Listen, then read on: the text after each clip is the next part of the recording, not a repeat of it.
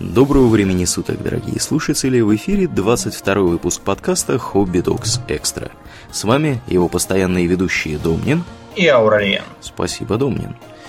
А, итак, от темы здорового питания, о которой мы говорили в прошлый раз, и вообще, в принципе, здорового образа жизни, мы решили перейти э, к смежной теме. О чем мы, Домнин, сегодня будем говорить? Мы поговорим про нездоровое любопытство к окружающему миру. Да, да. Так сказать. То есть про кругозор, эрудицию, э, рост, так сказать. Персональный. Персональный, да. Да, да. Угу. Да, ну и э, давай, наверное, начнем с того, что вообще для чего это надо. Вот, куда весь этот кругозор прикладывать вот, почему, почему вообще Домнин, да, мы говорим о каком-то кругозоре, что бы нам не сидеть целыми днями и ночами, не играть там, я не знаю, в танки, например. Да. Ну, д- даже играя в танки, какой-то там кругозор все-таки прибавится, по крайней мере, в отношении танков. Да, да, да. То есть там КВ и ЕС там можно, да, сравнить будет как-то там, э, да, и кому-нибудь, э, если кто-то вдруг будет спрашивать, можно будет рассказать об этом, да. Но как бы Почему да, вообще, да? Почему мы о каком-то кругозоре это вообще, да, разговариваем с тобой? Да, ну мы говорим о чем? А, как казалось бы, какое практическое применение, если человек там знает все подряд. Ну, у меня там бывает, что я внезапно поражаю Поражаешь. окружающих, да, чем-нибудь. Иногда это полезно в плане, так сказать, самому приятно. Угу. Например, вот когда были на выставке по, по поводу Португалии, в Кремле, там была какая-то книга португальская. Там была здоровенная такая карта, нарисованная исследованных ими земель. И в том числе там была Северная Азия, где они не бывали у нас тут. Но примерно там слыхали, что где, и поэтому там часть была реальные всякие топонимы и места, а часть совершенно вымышленные. Какие-то гоги и магоги были вот, в том числе там было написано Тангуты. Я говорю, вот видишь, как, как не точно написано Тангуты, хотя понятно, что надо было писать государство. Тут же какой-то вклинивается чувак и говорит так. мне, а вот там нет, тут все правильно написано, потому что тангуты это был такой азиатский народ. Я говорю, да, как бы тибетской группы языков, основали империю Западная Ся. Вот. Была первоначально разгромленная нашествием Чингисхана. Вот. После этого окончательно сокрушена империя Юань. Гражданин, не выдержав натиска эрудиции, уже куда-то убежал там перестал ко мне приставать. В общем, демонов и еретиков поражаешь, короче, эрудицией. Да, но на самом деле есть и гораздо более ценная э, вещь. Значит, во-первых, это так называемый горизонт познаний. Потому что любой человек воспринимает окружающее его пространство, в том числе в рамках своего горизонта познаний. Угу. Это очень помогает, например, для восприятия там, художественных произведений, для э, восприятия, скажем, красноречия. Потому что красноречие во многом строится, например, на цитатах разных, да. подходящих к случаю или не очень подходящих, чтобы не, не брякнуть что-нибудь такое стремительным домкратом. Угу. А прослыть умным человеком вместо этого вот, очень помогает эрудиция. Из простых примеров, ну, например, можно э, сразу понять почему в произведениях Толкина нуминорцев погубило что?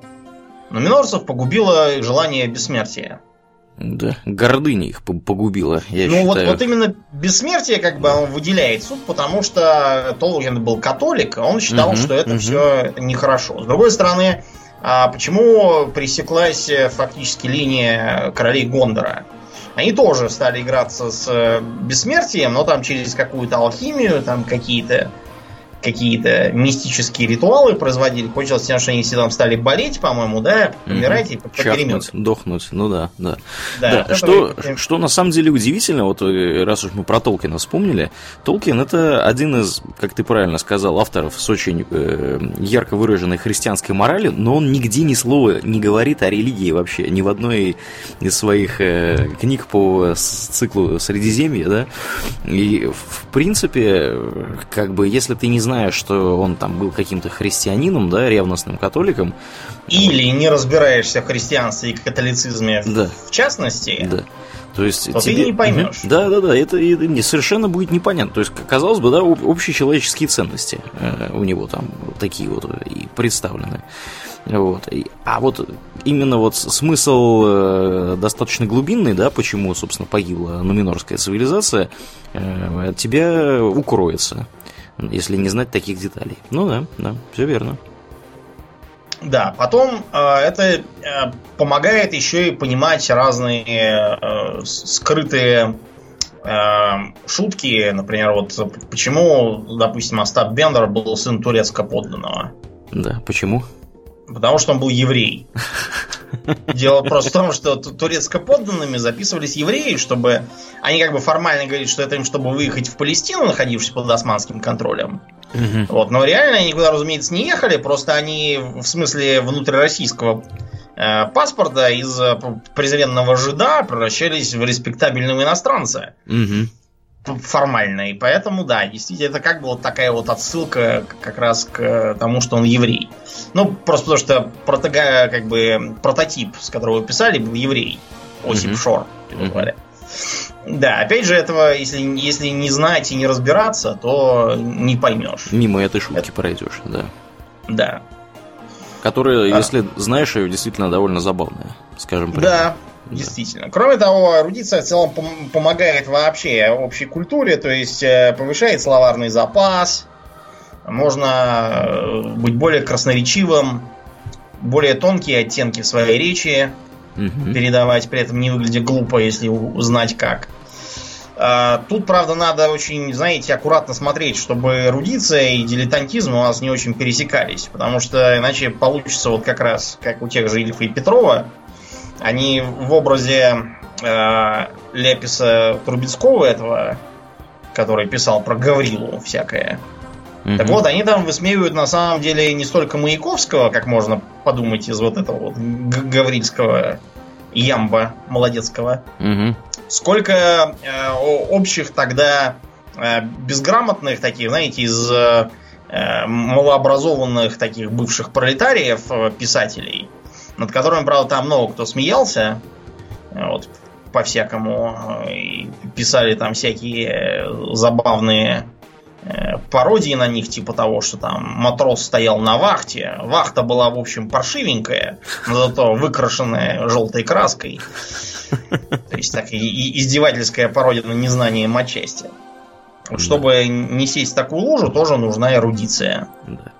Ну и если мы вас до сих пор не убедили, у нас есть аргумент для 90%, пока Домнин открывает банку пива, судя по звукам. Это не банка пива, это у меня просто протектор на телефоне отстает. Да, да, да, да. Ну или пока, да, пока Домнин фиксит протектор на телефоне, э, скажу так, что для 90% наших слушателей, которые э, молодые люди, вообще говоря, если вы блещ, блещете эрудицией и красноречием и всяческими такими вещами, и вообще достаточно разносторонний человек, вы будете нравиться девчонкам. Вот. То есть, как бы, уже хотя бы для этого имеет смысл э, заниматься э, самообразованием, саморазвитием и прочими такими вещами. Ну, в общем, да. да, культурная роль предполагает, что мужик должен чего-то там такое интересное все вещать. Да. Да. Вот, а ну, не только вещать, Домни, но мы можем, можем э, взять глубже и ширше, как говорится. Не только э, вещать, еще уметь, например, вот, или интересоваться, или какие-то поползновения, стремления демонстрировать. Тоже, на самом деле, идет в зачет все это. Вот. Если что-то, например, руками там можешь починить, или знаешь, как починить. Вот. Или знаешь, как починить, но не хочешь пока что-нибудь тебе не перепадет за это. Вот. Ну, разные бывают ситуации, да, да. Вот. Ну что, давай тогда, э, я думаю, что сомнения мы развеяли у всех, да, что эрудиция нужна помимо, и кругозор. Да. Давай пойдем, так сказать, э, по предметным областям. Как вообще, как что делать и как развиваться, ты Домнин? С чего начнем? Лично, личностно вырасти. Значит, да. сразу давай скажем вот что. Вокруг очень много так называемых курсов личностного роста. Ох, ох. Значит, да. не ходите туда, э, не слушайте их и не делайте ничего, что там говорят. Потому что, ну, в лучшем случае э, там будут э, такие, знаете, экстремальные психотренинги в стиле на вас сперва грубо наорут и скажут, что вы ничтожество, а потом милостиво дадут вам возможность, э, не знаю, там, э, выйти на улицу и обнять 10 людей, после чего вам скажут, надо же, не такой уж и лох, вот какой ты молодец. От этого многие люди, которые туда ходят, попадают в такие эмоциональные качели, поскольку они люди изначально не уверенные в себе, им нужна окружающая поддержка и одобрение, они э, попадают в такую вот зависимость от этого и все время ходят туда и ходят. Причем не ради какого-то там роста, а ради вот этой вот дурацкой э, смены ругани на похвалу. Угу. Получается, как у собаки Павлова какой-то такой рефлекс. Ну, а если так рассуждать отвлеченно, то человек является существом стайным, а следовательно социальным. Исходя из этого, никакой оторванный э, а, от жизни и реальности личностный рост э, просто невозможен. Потому что он должен сопровождаться ростом э, профессиональным, да, потому что понятно, что человек, который умнее, толковее вот, и более знающий, он будет при прочих равных лучшим специалистом. Его социальный рост, да, потому что человек, который интересен, умен и все такое, он будет пользоваться, наверное, больше популярностью, чем угу. нелюдимый дурак. А, просто так какой-то вот личностный рост где-то там у вас в глубине, это такой выходит самообман в стиле э, вот этих, э, знаете, ходов из кино, когда э, вы были таким простым Уэсли Снайпсом, а тут на вас падает татуированная Анджелина Джоли, и вы там начинаете пулять из пистолетов по кривой траектории и все такое, потому что вы-то там, оказывается, внутри были мега-герои, просто вот надо было раскрыть. Если вы герои, то раскрыть себя можете только сами. Никакая Анджелина Джоли, если вы не герой, ничего сделать с вами не сможет. Поэтому плюньте вы на это. Да, вот мне, Домнин, понравилось, что ты вспомнил про профессиональное развитие и сопредельные с ними, с ним темы. Э, я тут не так давно читал как раз э, интересную статью, не помню где, в каком-то американском журнале, на предмет того, что сейчас все больше и больше не знаю, как сказать, популярность или непопулярность, большее значение начинают принимать так называемые soft skills, да, то есть мягкие навыки. То есть для того, чтобы эффективно выполнять свою работу, сейчас недостаточно знать и уметь э, вот делать именно то, что вам нужно делать по там, трудовому расписанию или, я не знаю, э, по вашей должности. То есть, если вы программист, вам недостаточно уметь программировать. Вы еще должны обладать рядом навыков, которые позволят вам э, общаться с людьми. Да, вот, например, uh-huh. для программиста это на самом деле один из ключевых навыков. Если программист не умеет разговаривать с людьми, э, это очень, очень хреновый программист. И я так что, понимаю, что да. программисты в одиночку просто ничего не, не делают. Да, во-первых, во-первых, программисты давно уже ничего в одиночку не делают, и все работают в команде разного размера. А, Причем это может быть команда, там, она, начиная там, от двух-трех человек и заканчивая э, здоровенными командами там, несколько десятков или сотен. Вот. И понятно, что нужно уметь общаться с людьми, нужно уметь, во-первых, грамотно э, доносить до них э, свои мысли и уметь понимать, что тебе пытаются донести э, твои коллеги твой шеф, э, люди, которые являются да, стейкхолдерами, так называемыми, то есть люди, в интересах которых, собственно, разрабатывается программный продукт. Но я, я использую пример программиста исключительно потому, что он для потому меня близок. Что, да, чтобы, да, да. так сказать, дать пример, э, антипример, вернее, угу. более понятной и широкой публике, да. Э, Шерлок Холмс это скорее реликт современности. То есть Э, Шерлок Холмс, он такой нелюдимый, да, ко всем презрительно относится. В современных адаптациях все время всем хамит, захлопывает двери перед носом, да. вот, э, нарушает всяческие приличия и так далее. Э, это все реликт, ребята. Сейчас, может быть, там, если вы сыщик, может, что-то такое и получилось бы, я не знаю, в сыщиках не бывал, угу. но на более мирных, а значит, затеянных, вернее, заточенных на коллективную деятельность Э, работах вы будете все время где-то там в стороне. Даже если к вам будут лояльно относиться, вы просто не сможете нормально сотрудничать. Получится, что при всех своих талантах вы балласт, по сути. Ну да. да. Таланты пропадают зря. К вам никто не пойдет, с вами никто, э, с вами, с вами будут стараться избегать общаться просто-напросто. Ну, Даже если бы, вы да. реально могли бы там чего-то помочь, все да. подумают, да ну, где вы, лучше сами попробуем. Да, мы вот пойдем он к Лейстрейду. Он не такой умный, но он, по крайней мере, э, не нахамит тебе, когда к нему придешь при встрече. Вот. Чашку кофе, может, нальет даже по доброте душевной, вот, не начнет из пистолета по стенам стрелять и так далее. Вот, да. В общем, э, собственно, вот эти soft skills, они для вот этого всего и нужны, чтобы как-то уметь взаимодействовать с людьми. И чем дальше в лес, тем больше будет э, эм, это важно, скажем так. Вот. Ну и помимо, да, soft skills, soft skills это не только умение общаться с людьми, это в том числе и любознательность, э, способность э, видеть связи, где другие их не видят. Ну и понятно, что чем более широко и разносторонне развит человек, тем больше он таких связей может увидеть. Да, ну, думаю, мы уже сказали, чего делать не надо, то есть вот эти все тренинги да, личностного роста. Да, давай поговорим, да, что делать надо. От, от, от противного обычно очень плохо работает, когда начинают люди что-то от противного рассказывать. Давай, так сказать, пойдем по прямой. Начнем, начнем да. с банального, да. как может показаться, с чтения книг. Да.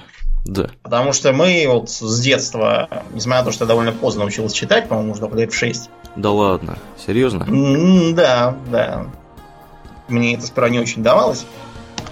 Но потом далось, потому что мне наконец стало, стало что читать. Почему я плохо читал поначалу? Потому что мне давали всякую фигню. А что тебе давали? Нужно было Лев Толстой, про то, как там какой-то Сережа съел какие-то сливы, да плевать мне на этого Сережи, на его uh-huh, сливы. Uh-huh.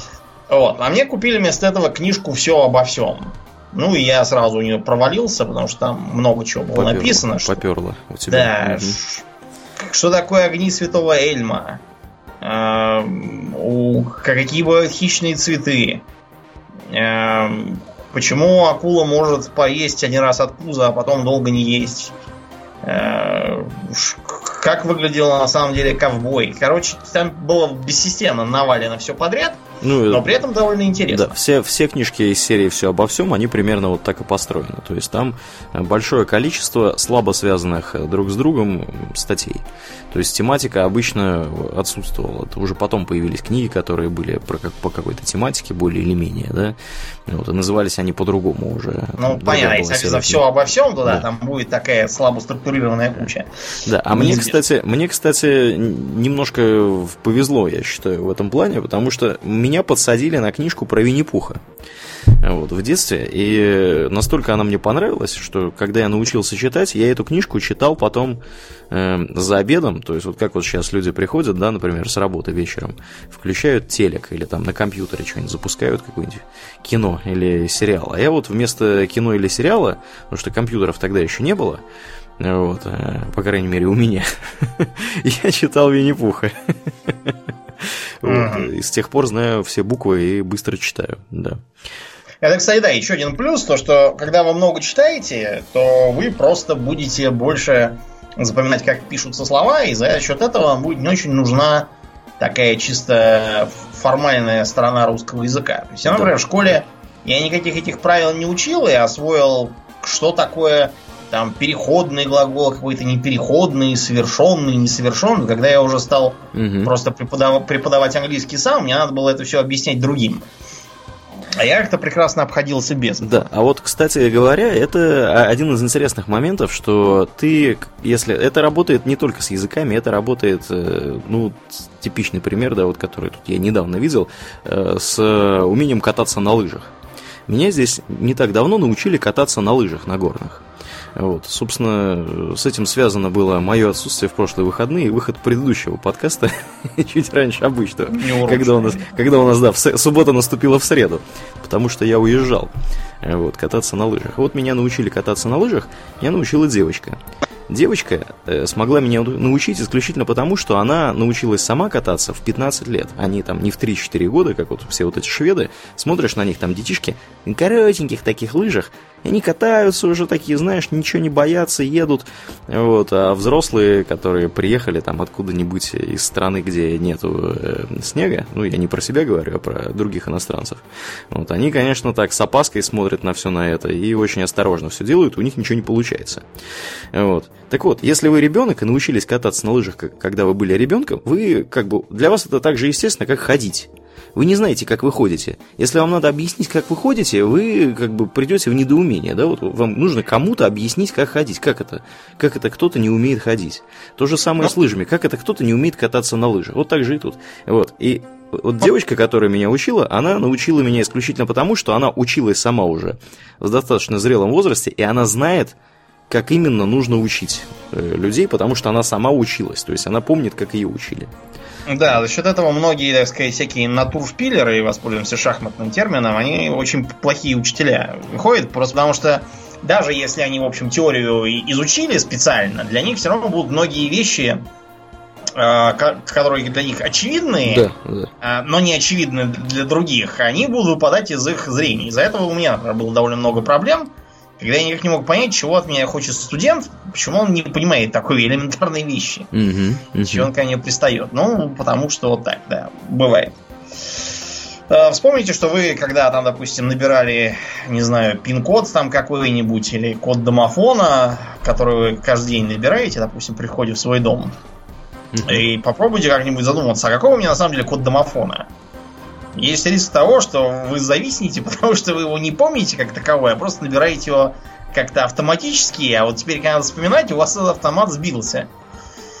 Угу. Такое бывает. Да, ну так вот, обратно, собственно, к книгам. Э, после вот этой вот, э, безусловно, полезной, но, может, и не очень удачной, у меня были разные другие энциклопедии, в том числе хорошие американские серии «Юный исследователь». Mm-hmm. Там было про всякое. И про медицину, и про археологию, и про подводный мир, там, про, кессонную болезнь. На самом деле, очень многие вещи, которые мы освещали у нас в подкасте, они, в общем-то, мне известны еще с, тех времен и оттуда. То есть я там, понятно, расширял это все по мере там, взросления и чтения других э, справочников. Ну да, да, да. но тем не менее основа была заложена уже тогда. То есть я помню до сих пор, что допустим, про мумифицирование в Египте я узнал оттуда, про то, что э, подводные археологи пишут с графитовым стержнем на куске пластика под водой, потому что бумага и карандаш не работают тоже оттуда разные там... Э, про то, как выглядит атом, например, я тоже там впервые узнал, потому что там был раздел про электричество. Вот. А про то, как делают э, аппендэктомию, там была детальная э, детальный разбор операции. Да, в общем, удивительно были полезные книги, несмотря на то, что они такие уж очень американские, то есть там больше упор на картинки, чем на текст. Да, но текст тоже был полезный. А потом у нас у с тобой обоих были энциклопедии серии Аванты Плюс. Да, да, были такие. Были, да. Тоже детские, да? А, нет, погоди, да. Аванта Плюс это, это толстые. Да. Толстые, это да. уже для детей постарше. Да. Юношеские, я бы даже сказал. Да, да, да, да, да. Угу. Да, да, да. То есть оттуда мы тоже много чего почерпнули, там интересно было. Слушай, Хотя, я вот что-то даже не знаю, где у меня теперь эти. Они, наверное, где-то на даче, потому что у меня точно, точно какие-то авантовские были книжки. Э, но я даже и не помню, какие. Да. Я помню, что у меня э, помимо авантовских было много вот этих вот росменовских, мне кажется, э, э, детских энциклопедий. Причем они были очень, очень разные, там какие-то истории, история, значит, открытий. И да, еще, это у меня тоже было. Еще, еще что-то там было. В общем, Королевские меня... династии у меня еще были. Mm-hmm. Вот династии у меня точно не было. История открытий и изобретений тоже была mm-hmm. интересная. Я помню, что у меня этих книг было несколько, и э, в конечном итоге они все набились в здоровенную коробку, которая где-то сейчас на чердаке у меня на даче хранится до лучших времен. Вот. Э, ну, их, их было прям вот сильно больше, чем две или три или четыре. Этих книжек было прям вот очень много.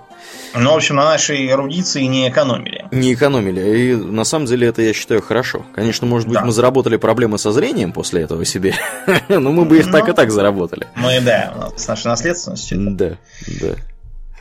Дело такое. Да, ну, в общем, чтение это э, почему хорошо? Э, потому что когда вы предположим, да, там были всякие огрехи, типа того, что не очень хорошо были пропечатаны многие вещи. Я, например, с удивлением узнал, что многие слова, которые я читаю через P, на самом деле пишут через N.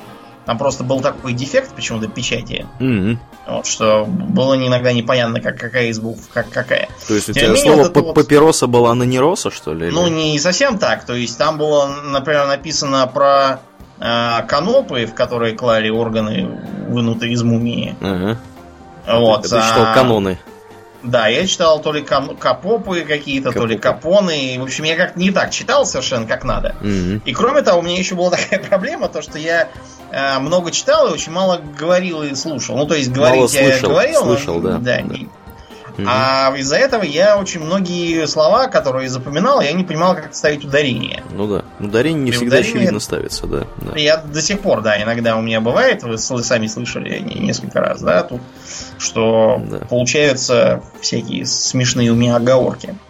С ударением, да, на самом деле тоже э, прикольные бывают моменты. Например, если вы знаете, что слово французского происхождения, но не знаете, как, как его правильно ударять, ударяйте его на последний слог. Скорее всего, ну, вы угадаете. да, это, это проще. Вот. А с, с поляками там как-то сложнее, там обычно на второй слог. На второй с конца или, или просто на второй? Нет, сначала, да. То есть, поэтому, например, Станислав. Станислав. Ага. Станислав, как он. Да. да. Вот видите, опять же, эрудиция, да, и э, если бы, если бы мы не знали этих, откуда мы это знаем, непонятно совершенно. Не знаю. Вот, да, но тем не менее, когда знаешь вот такие небольшие правила, жизнь становится легче. По крайней мере, Но если ты хочешь, да, что-то правильно ударять и произносить. Были, между прочим, не только э, новые вот эти вот энциклопедии, я довольно много почерпнул из всяких старых советских книг, потому что там, ну, во-первых, я когда был маленький, меня попали в лапы два учебника за восьмой, ну, по сравнению меркам, девятый класс. Так. А, по а, один просто по общей биологии, а второй по физиологии, э, анатомии и гигиене, по-моему, как-то так угу. назывался. Да, я их, в общем, я не очень понимал, на самом деле, многое, что там написано, но тем не менее я выяснил, что, да, что такое атовизм, да, как, как выглядят разные породы кур, э, как выглядит угрожающая стойка у ящерицы плащаницы, потому что вообще есть какая-то ящерица плащаница. Вот. Какие были неандертальцы, кроманьонцы, чем у них отличались орудия, там были картинки всякие. Да, чем э, похожи были дельфины, акулы и ихтиозавры. Да, ну, в общем... Вот, слушай, да, вот, Домнин, хорошо, что ты про неандертальцев вспомнил. Тут недавно же выяснилось, что неандертальцы э, на 40 тысяч лет раньше, чем, э, чем думали э, современные ученые, на 40 тысяч лет раньше, чем э, человек разумный, рисовали на стенах. Там где-то отрыли в пещере их рисунки. Вот. И считалось э, долгое время, что неандертальцы были тупорылые, да нельзя. А оказалось, что они, в общем-то, тоже абстрактное мышление имели, и, в общем-то, достаточно были изобретательные чуваки. Ну вот, мне кажется, некоторые из них уцелели и вот рисуют тут тоже на стенах. На стенах. Везде. И пишут иногда. Да, какие-то, да, все, все слова, что знают, пишут. Не, они обычно, знаешь, что такое непонятное рисуют. Это вроде и буквы, а вроде и нет. То есть, видимо, это какие-то попытки их перейти к осмысленной речи. Они все никак не могут эволюционировать. Эволюционировать не могут, да? Да, мне кажется, надо их всех переловить и отправить специально специальные учреждения, где их побреют, помоют, научат грамоте. Ускоренная эволю... эволюция, да. Потом у меня был э, еще такой альманах, ну, не весь, понятно, что это была такая, в общем, крутая вещь, которая, которую многие хотели получить, но не могли. Так. Альманах назывался «На суше и на море». И он и как? Он состоял из Э, отрывков из разных длинных книг, э, разных научно-популярных статей э, на историческую тему, например, про, там, про то, как там Фенимар Купер на море служил. Угу. На зоологическую тему, например, о том, опасны ли головоногие для человека. И на чем основываются там все эти бредни про кракенов там и прочие дела. Вот что, что может сделать осьминог, допустим, человеку. Там приводили всякие случаи, там всякие вычисления, расчеты, там кашалотов вспоминали. Угу. Добрым словом. Угу. Да, ядовитых, кстати, головоногих тоже вспомнили, я откуда о них, собственно, узнал. Это тоже было поучительно. А еще там было довольно много всякой переводной, ну и, и местами не переводной, научной фантастики. Например, был очень интересный рассказ «Дар речи». Э, представь себе, оке- океаническая планета. Так. Э, на ней как бы там плещется всякая биосфера под водой, ну, вроде субнавтики, примерно mm-hmm. вот такая. Mm-hmm. Вот, то, только э, на ней, значит, уже установлены такие плавающие плавбазы, да, которые занимаются заготовками. Потому что там всякие животные, которые содержат разные редкие элементы, типа, например, там тантала, еще там чего-то, там ракушки всякие с содержанием тантала перемалывают. Людишки туда прилетели и уже начали заготовку. Уже, да, уже начали все заготавливать. В банке и, закатывать. Э, угу. Да, через некоторое время начинаются какие-то неприятности. То есть почему-то фауна, которая до силы была не то, что там не агрессивная, а вообще даже ни, никаких, никакой инициативы не проявляла. Вдруг начала нападать на этих самых колонистов. Э, расследование выясняет, что за нападениями стоят местные такие натюлени, похожие, только вместо плавников у них такие 10 щупалец вокруг головы. Ага. И, и один глаз такой по центру морды. Ктулхи Поэтому их называли местные. Дик, дикобрахи, да, ну, то есть десятируки буквально. Вот. Оказывается, что у них есть нечто вроде цивилизации, но только какой-то странный. Они не владеют вообще никаким, никакой речью и э, друг с другом общаются по методу «делай как я». Угу. И они начали атаковать колонистов из-за того, что одна из компаний, там, плохая, она начала этих дикобрафов мочить, потому что выяснилось, что они содержат необий. Я, опять же, я узнал, что есть какой-то необий, что это элемент дорогой и труднодобываемый. Про то, как именно можно узнать, что это необий, поглядев на кубик образец. Просто потому что кубики обычно делаются по, не по размеру, подгоняются, а по массе. И примерно представляя, какое у него ребро, можно прикинуть его плотность, угу. если он весит килограмм, и понять, что это именно не обий. Вот, и, короче, да, им в итоге удается хорошим научить э, дикобрахов коду, который они для них разработали, пользуясь э, какими-то зачаточными представлениями о сравнительной лингвистике, которые у них были. Вот, они научили коду путем перемещения разных комбинаций движения щупалец. Которых типа 10. как язык глухонемых. Ну да, да ну, что, что очень удобно, да. Угу. Вот, и таким образом они начинают их учить как бы речи, и совершенно новые какие-то перспективы будут цивилизации. То есть это, видите, сразу очень, очень много полезного может ребенок извлечь из такого рассказа. Ну да. Как казалось бы, фантастика и фантастика. Какие-то дикобрахи. Вот. Угу. Да, потом надо сказать, что вообще в Советском Союзе была такая полезная вещь, как написание для малолетних всякой художественной литературы, которая их из-под воль будет э, учить по какому-нибудь предмету. Э, всяким прикладным познаниям. Например, вот был такой замечательный роман э, про брата и сестру, которые выпили уменьшительную жидкость, превратились, ну не превратились, а уменьшились до размера там тли какой-нибудь. Ага. Да, их унесло там куда-то на, на, не, на 10 километров от дома. Понятно, что в таком виде они будут до этого годами идти и, скорее всего, погибнут очень быстро. Но, но там с ними профессор-энтомолог, завалялся. Тоже уменьшился? Да, он тоже уменьшился специально, чтобы их найти и вытащить оттуда. Да. Вот они там идут домой и по дороге изучают там всяких насекомых, пауков, муравьев, жуков там разных. Прикольно. Всякие интересные вещи там рассказывают. Полезно было. Да. Или была такая книжка «Поиски золотистых пчел». Там, несмотря на то, что сейчас это довольно анекдотически все воспринимается, потому что там сюжет заканчивался тем, что некий лесник спекулировал, покупал сахар и делал э, из сахарного сиропа мед. Я эту историю, историю уже в этом подкасте уже слышал. Да. Ну вот, несмотря на то, что она анекдотическая сама по сюжету, но вот в смысле, э, во-первых, пчеловодства, а во-вторых, как бы в целом естествознание очень такая была познавательная для Вот обратите внимание, Давай. дорогие друзья, сколько, казалось бы, бесполезной информации хранится у Домнина в голове, благодаря его прекрасной памяти. Потому что даже если бы я что-то подобное читал, я вам хоть убейте, не расскажу в таких деталях, что происходило в книжках научной фантастики, которые я читал в детстве. Ну. Вот. Зато, Домнин, у меня были книжки, э, сколько у меня мама врач, у меня было много медицинских книжек, включая большую медицинскую энциклопедию в 30, по-моему, она томах, если мне не изменяет память, э, и э, в трех, трехтомный здоровенный анатомический атлас, то есть который, в котором все мышцы, кости, все вот эти вот, все, что составляет тело человека, представлено.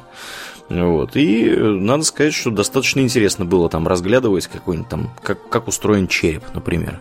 Да. Атлас достал, там, глядишь, кости такие, кости сякие, вот, значит, тут тут мышцы такие вот, и когда вот смотришь просто на череп, да, какой-нибудь там, я не знаю, вот, э, в детской книжке там или не в детской книжке, не знаю, где по, по ящику или еще где, там ничего не понятно, что происходит с этим черепом. А в анатомическом атласе все интересно представлено в картинках, разрисовано, где мышцы крепятся, где чего. Э, и, в общем, да, достаточно, достаточно любопытно.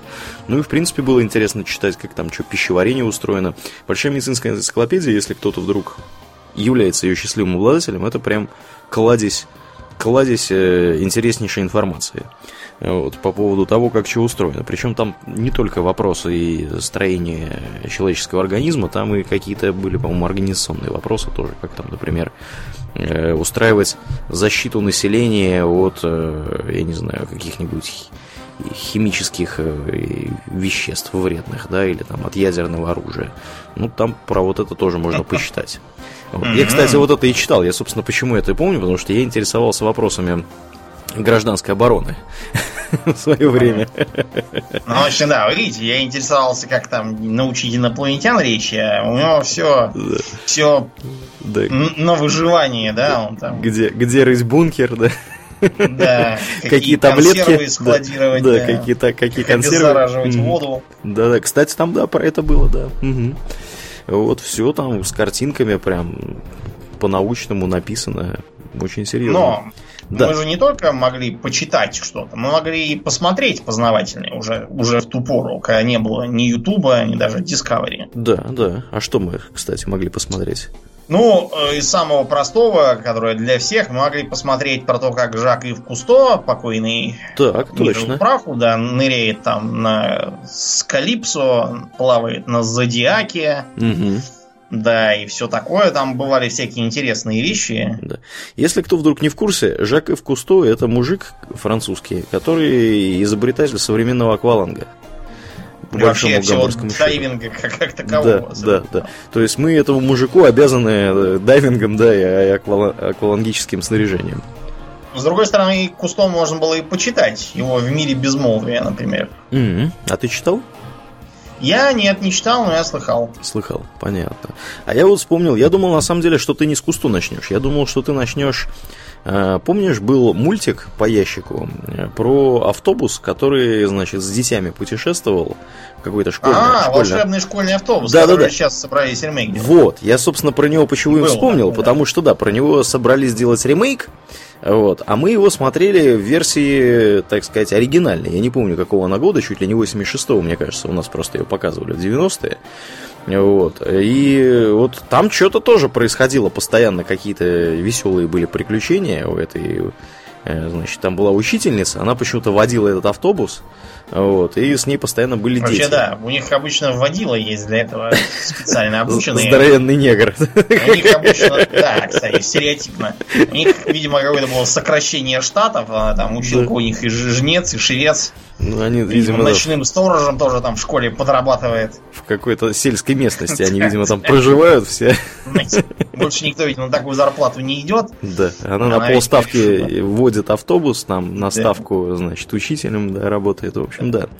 И вот они там что-то приключались по- по-всякому в этом автобусе и тоже э, из-под так э, рассказывали про строение, значит, помнишь, они уменьшались в этом автобусе, тоже там какие-то здоровенные насекомые вокруг них летали вот всякие молекулы, атомы, про круговорот воды в природе, что там вода, значит, оборачивается за сколько-то лет.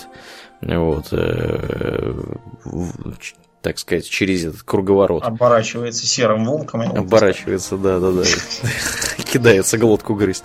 Да, в общем, очень интересно было посмотреть. Я вот почему-то думал, что ты про автобус про это вспомнишь. Ну, понимаешь, так выходило, что автобус смотрел главным образом ты, а я с твоей подачи. Да, а мы смотрели летом. Я помню, что мы летом смотрели его. Я еще помню, что он довольно рано, рано был, поэтому да, вот, кстати, да.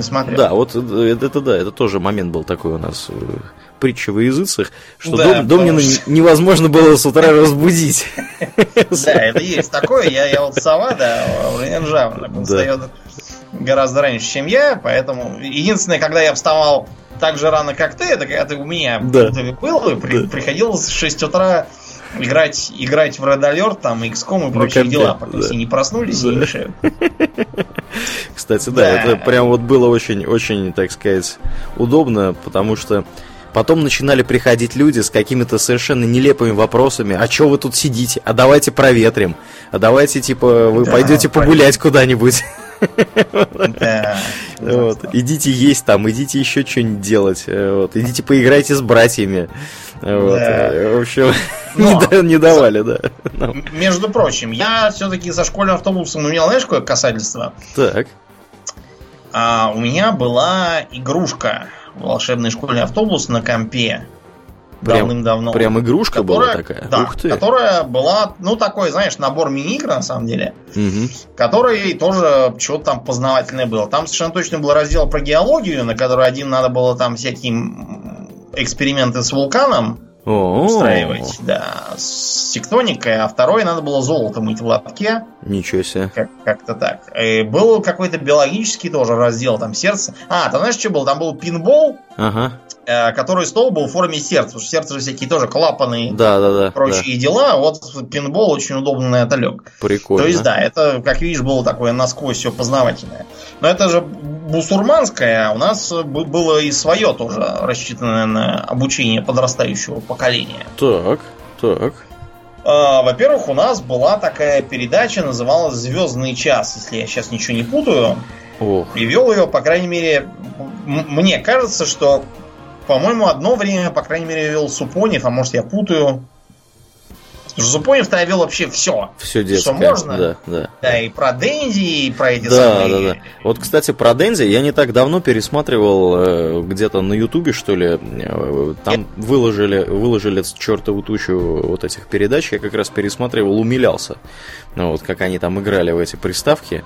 Вот. Супонев, конечно, вообще молодец был. Так, да. я нагуглил, я нагуглил, и да, да, там был он. Я его узнаю, угу. вот он сидит, да, вот, вот характерный стол. Да. Короче, это была такая передача для школоты. Так. Э, причем я, я, честно, не очень понимаю, как они их набирали, потому что вот если я и помню это, и если сейчас посмотреть по картинкам, там дети одни на голову выше других. То есть, как бы, мне кажется, сравнивать там детей гером 14 лет, детей гером 12 лет, да немножко... Не, э, Домнин, ты просто забыл, как в школе все было, потому что в школе Одни дети... сразу вымахали. Дети, да, сразу вымахали, как вот у меня, например, было в классе. Одно время я был самый высокий в классе, а потом Потом я был самый, практически самый низкий в классе. Да. При твоем росте, естественно, когда ты был самый высокий в классе, это... Нет, ну, я просто рванул в начале, вот, а потом уже как бы особо расти было некуда, потому, что у меня родители невысокие, да. Стартовый ускоритель.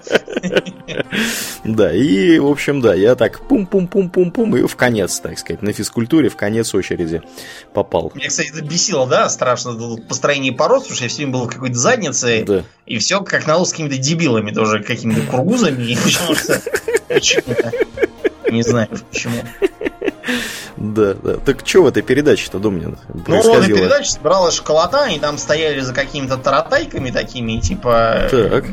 На, на, на тележку такую похожую, на колесике. Они должны были их по мере продвижения так продвигать вперед. А, все, вот теперь я вспомнил эту передачу. Угу. Да, да, да. И там, значит, было несколько э, этапов, и там, в общем, нужно было частью э, давать э, ответы на всякие там вопросы, а частью нужно было просто там на само какое-то. Ну, ну, короче, нужно было из, из комбинации букв понаделать как можно больше слов. А, смысле. Типа, понятно. На словарный запас вообще, да, на общее да, соображение. Да, Всякие да. каверзные вопросы по тем, потому что я это смотрел, когда был совсем маленький, лет, наверное, э, там 7-8, потому что я точно помню, что я здесь жил. Ага.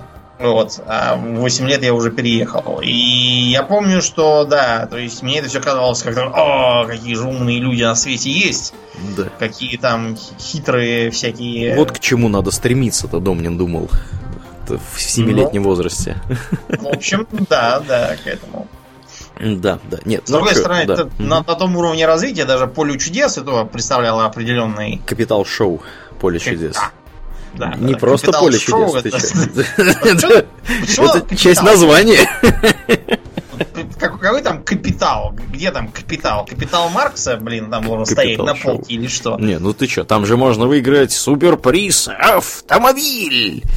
Но а, поначалу, пока кризис не грохнул, там можно было даже квартира в Москве. Да, и суперприз автомобиль. Потом, когда деньги да, кончились, тогда сразу, да, автомобиль. Угу. А, да, то есть в возрасте там где-то до 10 лет он даже представлял определенную какую-то пищу для, для эрудиции, и потом где-то с 10 лет он представлял основном пищу для фейспалмов. Потому что там, я совершенно точно помню, что какие-то там султаны ели с какой-то там посуды, то ли фарфоровой, то ли еще какой, потому что боялись чего-то. Значит, и, в общем, получилось там практически не хватает, а не хватает а, двух букв, там написано о раления, да, чего можно бояться, когда ты ешь что-то, да? Ага, да. Но гениальная участница сказала, что они боялись обрамления. Обрамления. Обрамления, в, в рамку их. Ну, то есть, может, это как бы может, да, даже понимаешь, их в черную рамку, да, и портрет повесят, что их. Да. Но, по-моему, а. да, это, это уже был финиш. После Нет, этого вот я, те, я тебе скажу так, вот я поначалу, когда был маленький, смотрел с удовольствием «Капитал», шоу «Поле чудес», Э, но как только там э, вот э, количество подарков Якубовичу стало превышать какую-то критическую массу, вот, когда там стали все ему что-то дарить, и как бы все это превратилось из отгадывания слов в э, э, шоу «Кто круче подарит кто подарок», привез, да. значит, да, Якубовичу, Леониду Аркадьевичу. Вот, э, вот после этого смотреть стало неинтересно совершенно. Что, ну, в общем, вот, да. Как бы да, отгадывать слова было, было интересно поначалу, по крайней мере. Потом, потом уже нет. Вот. Ну, к этой же, вот раз мы про Капитал Шоу, давай вспомним про такую прекрасную передачу. Тут даже, я бы даже сказал, несколько передач есть такого характера.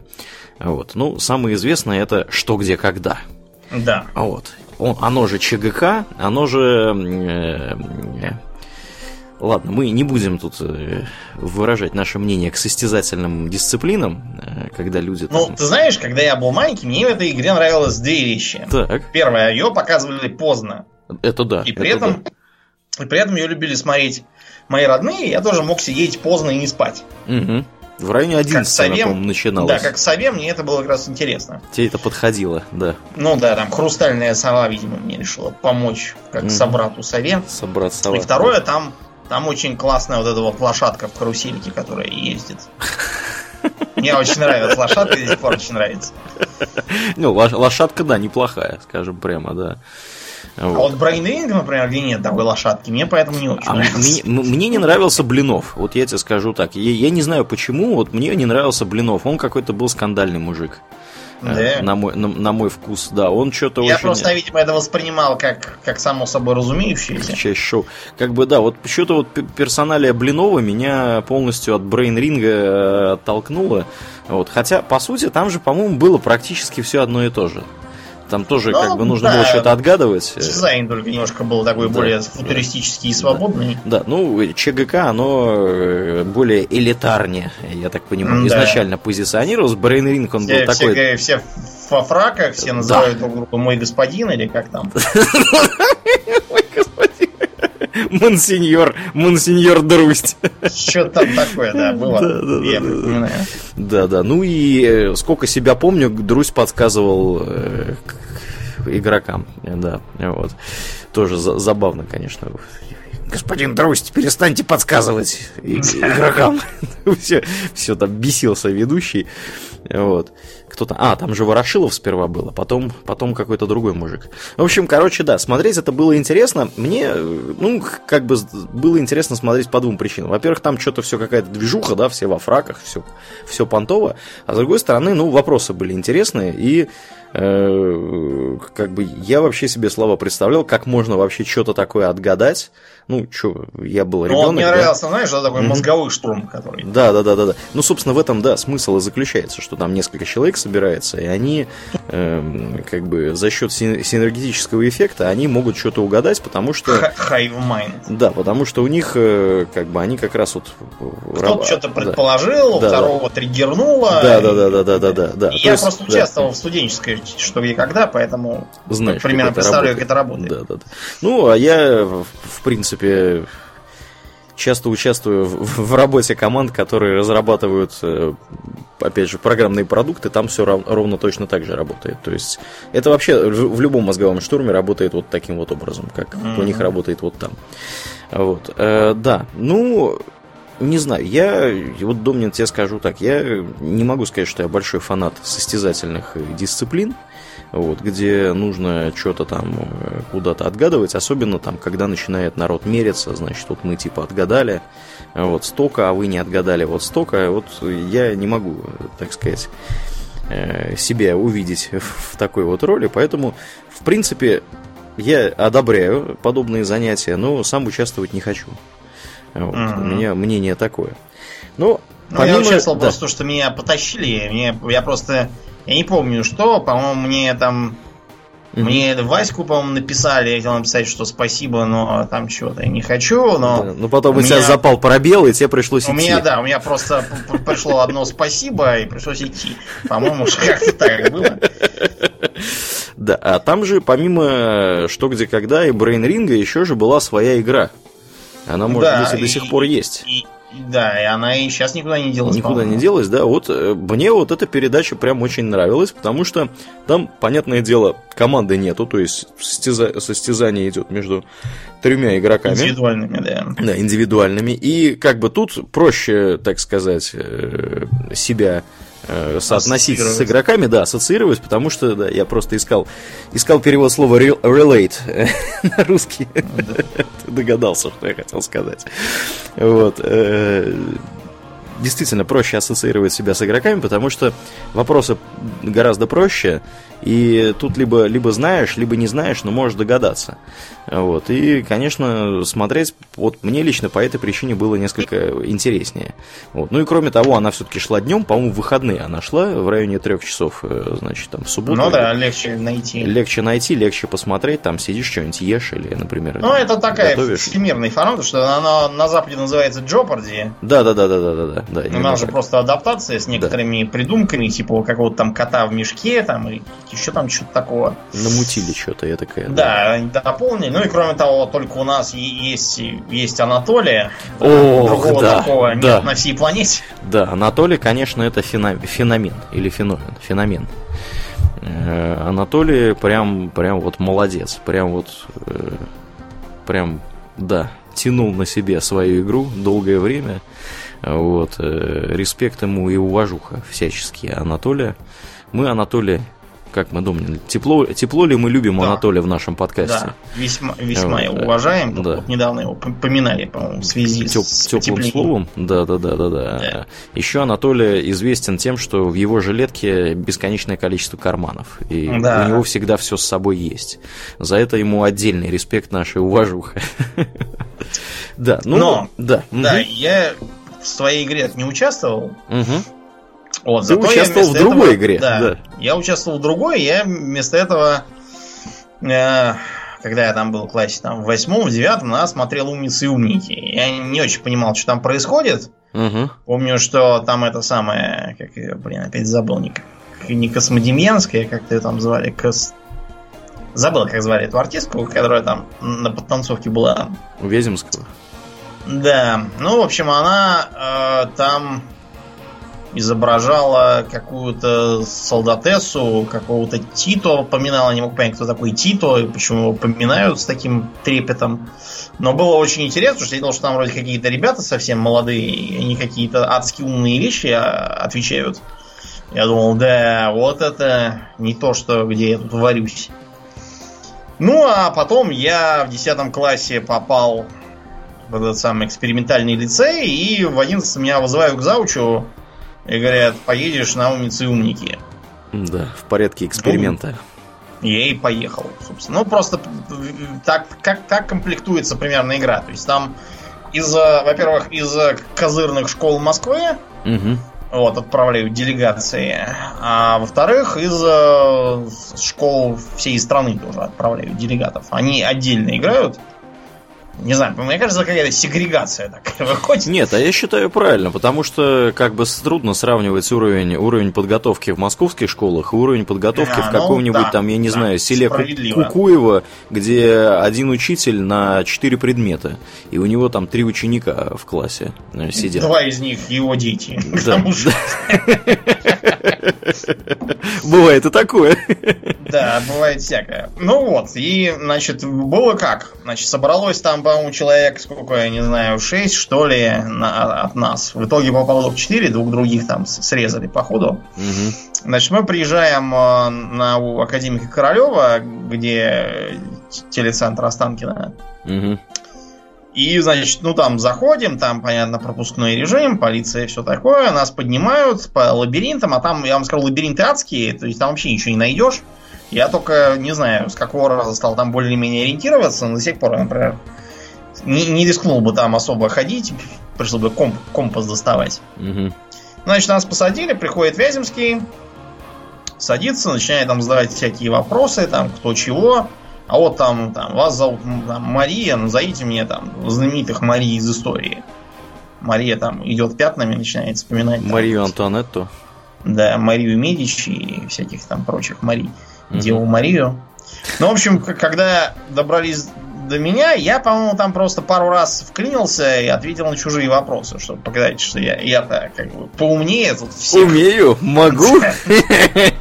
Да, в общем, поэтому, видимо, Вяземский решил, что меня бесполезно терзать такими вопросами, решил меня как-нибудь по-другому завалить, он поэтому сам стал говорить по-английски. Но это он допустил страшную ошибку, лучше бы вопросы задавал. Да, да, потому что Домнин к этому моменту уже имел за плечами выглядел Домнин в школе на английском примерно так. Значит, увидел там домашнее чтение. Там. Домнин приносит, ну, вернее, не приносит, а замат ему приносил наш друг. У него просто была возможность э, распечатку какой-то книжки по Звездным войнам. Значит, Домнин читает, что там Дарт Мол, там Эрит Планет. Видно, что училка не понимает, что такое Эрит, например, вообще. Да, кто такой Дарт Мол? Да. Опасливо кивает. Она же вопрос не задает, потому что она не понимает, о чем задавать. Так что, в общем, Вяземский тут как бы мне ударил в масть, так что мы там с ним что-то побазали, я уж не помню о чем. Помню, что-то там он меня спрашивал там про Милтона, а я как раз, помнишь, мы читали из того учебника Экхерсли Толстого где еще No Money, Not Funny, Sunny. How sad to bad dead. Да, да, mm-hmm. да. Вот там упоминался в том числе и Милтон, и то, что он там сидит такой бедный, слепой и диктует своей дочери книжку Paradise Lost. Но я их запомнил. Он мне говорит, а как он диктовал, как он писал, если он был слепой? Я говорю, «А он вроде диктовал дочери. Ну, в общем, Уильямский понял, что это, это бесполезно. Все, я туда попал. Выглядит следующим образом. Все собираются в шайку, значит, и начинают э, всех гонять по э, репетиции. То есть всех собирают в этой студии, рассаживают угу. э, и начинают просто проводить типа, типа как будто, задая про всякие дурацкие вопросы для смеха вместо нормальных. Чтобы все просто понимали, чего от них ждут, чтобы ничего там не запороли.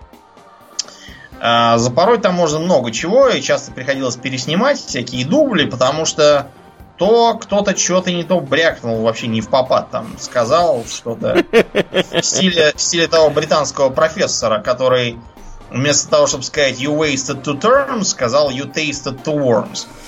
Ну, то есть, получилось, вместо вы потратили два семестра, вы съели двух червяков. Да. Вот прямо такие же оговорки от, от стеснений получались у ребят, так что там все это приходилось переделать. Или, например, кошка приперлась в декорации, стала мяукать там, заблудилась, походу, и стала орать дурным голосом. Тоже, тоже заблудилась в этом лабиринте, шла куда-то да. на передачу.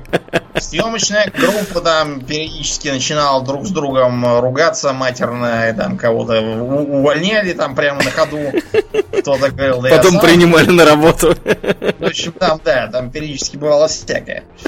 Э, ну и плюс ко всему надо было постоянно монтаж, потому что из-за того, что студия как бы все-таки ограниченная, там никакой машинерии хитрой, как какого-нибудь там, не знаю, угадай мелодию не было. Так. Вот, поэтому, чтобы изобразить, что там все выходят из какого-то темного коридора, дело было как?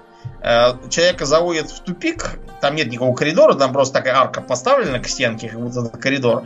Там выключается свет. Камера включается, свет включается, он выходит. Камера выключается заводим следующую, выключаем свет. И так по-новому. Вот. А кроме того, тогда еще спонсором стала LG, и поэтому нас нарядили в какие-то, значит, э, рубашки такие, типа полудок с длинными рукавами. Даже слишком длинными мы получились какие-то петрушки так. с длинными. А кроме того, они просто были с логотипом LG. Угу. Домнин, вот, у меня она... вопрос по ведению сразу.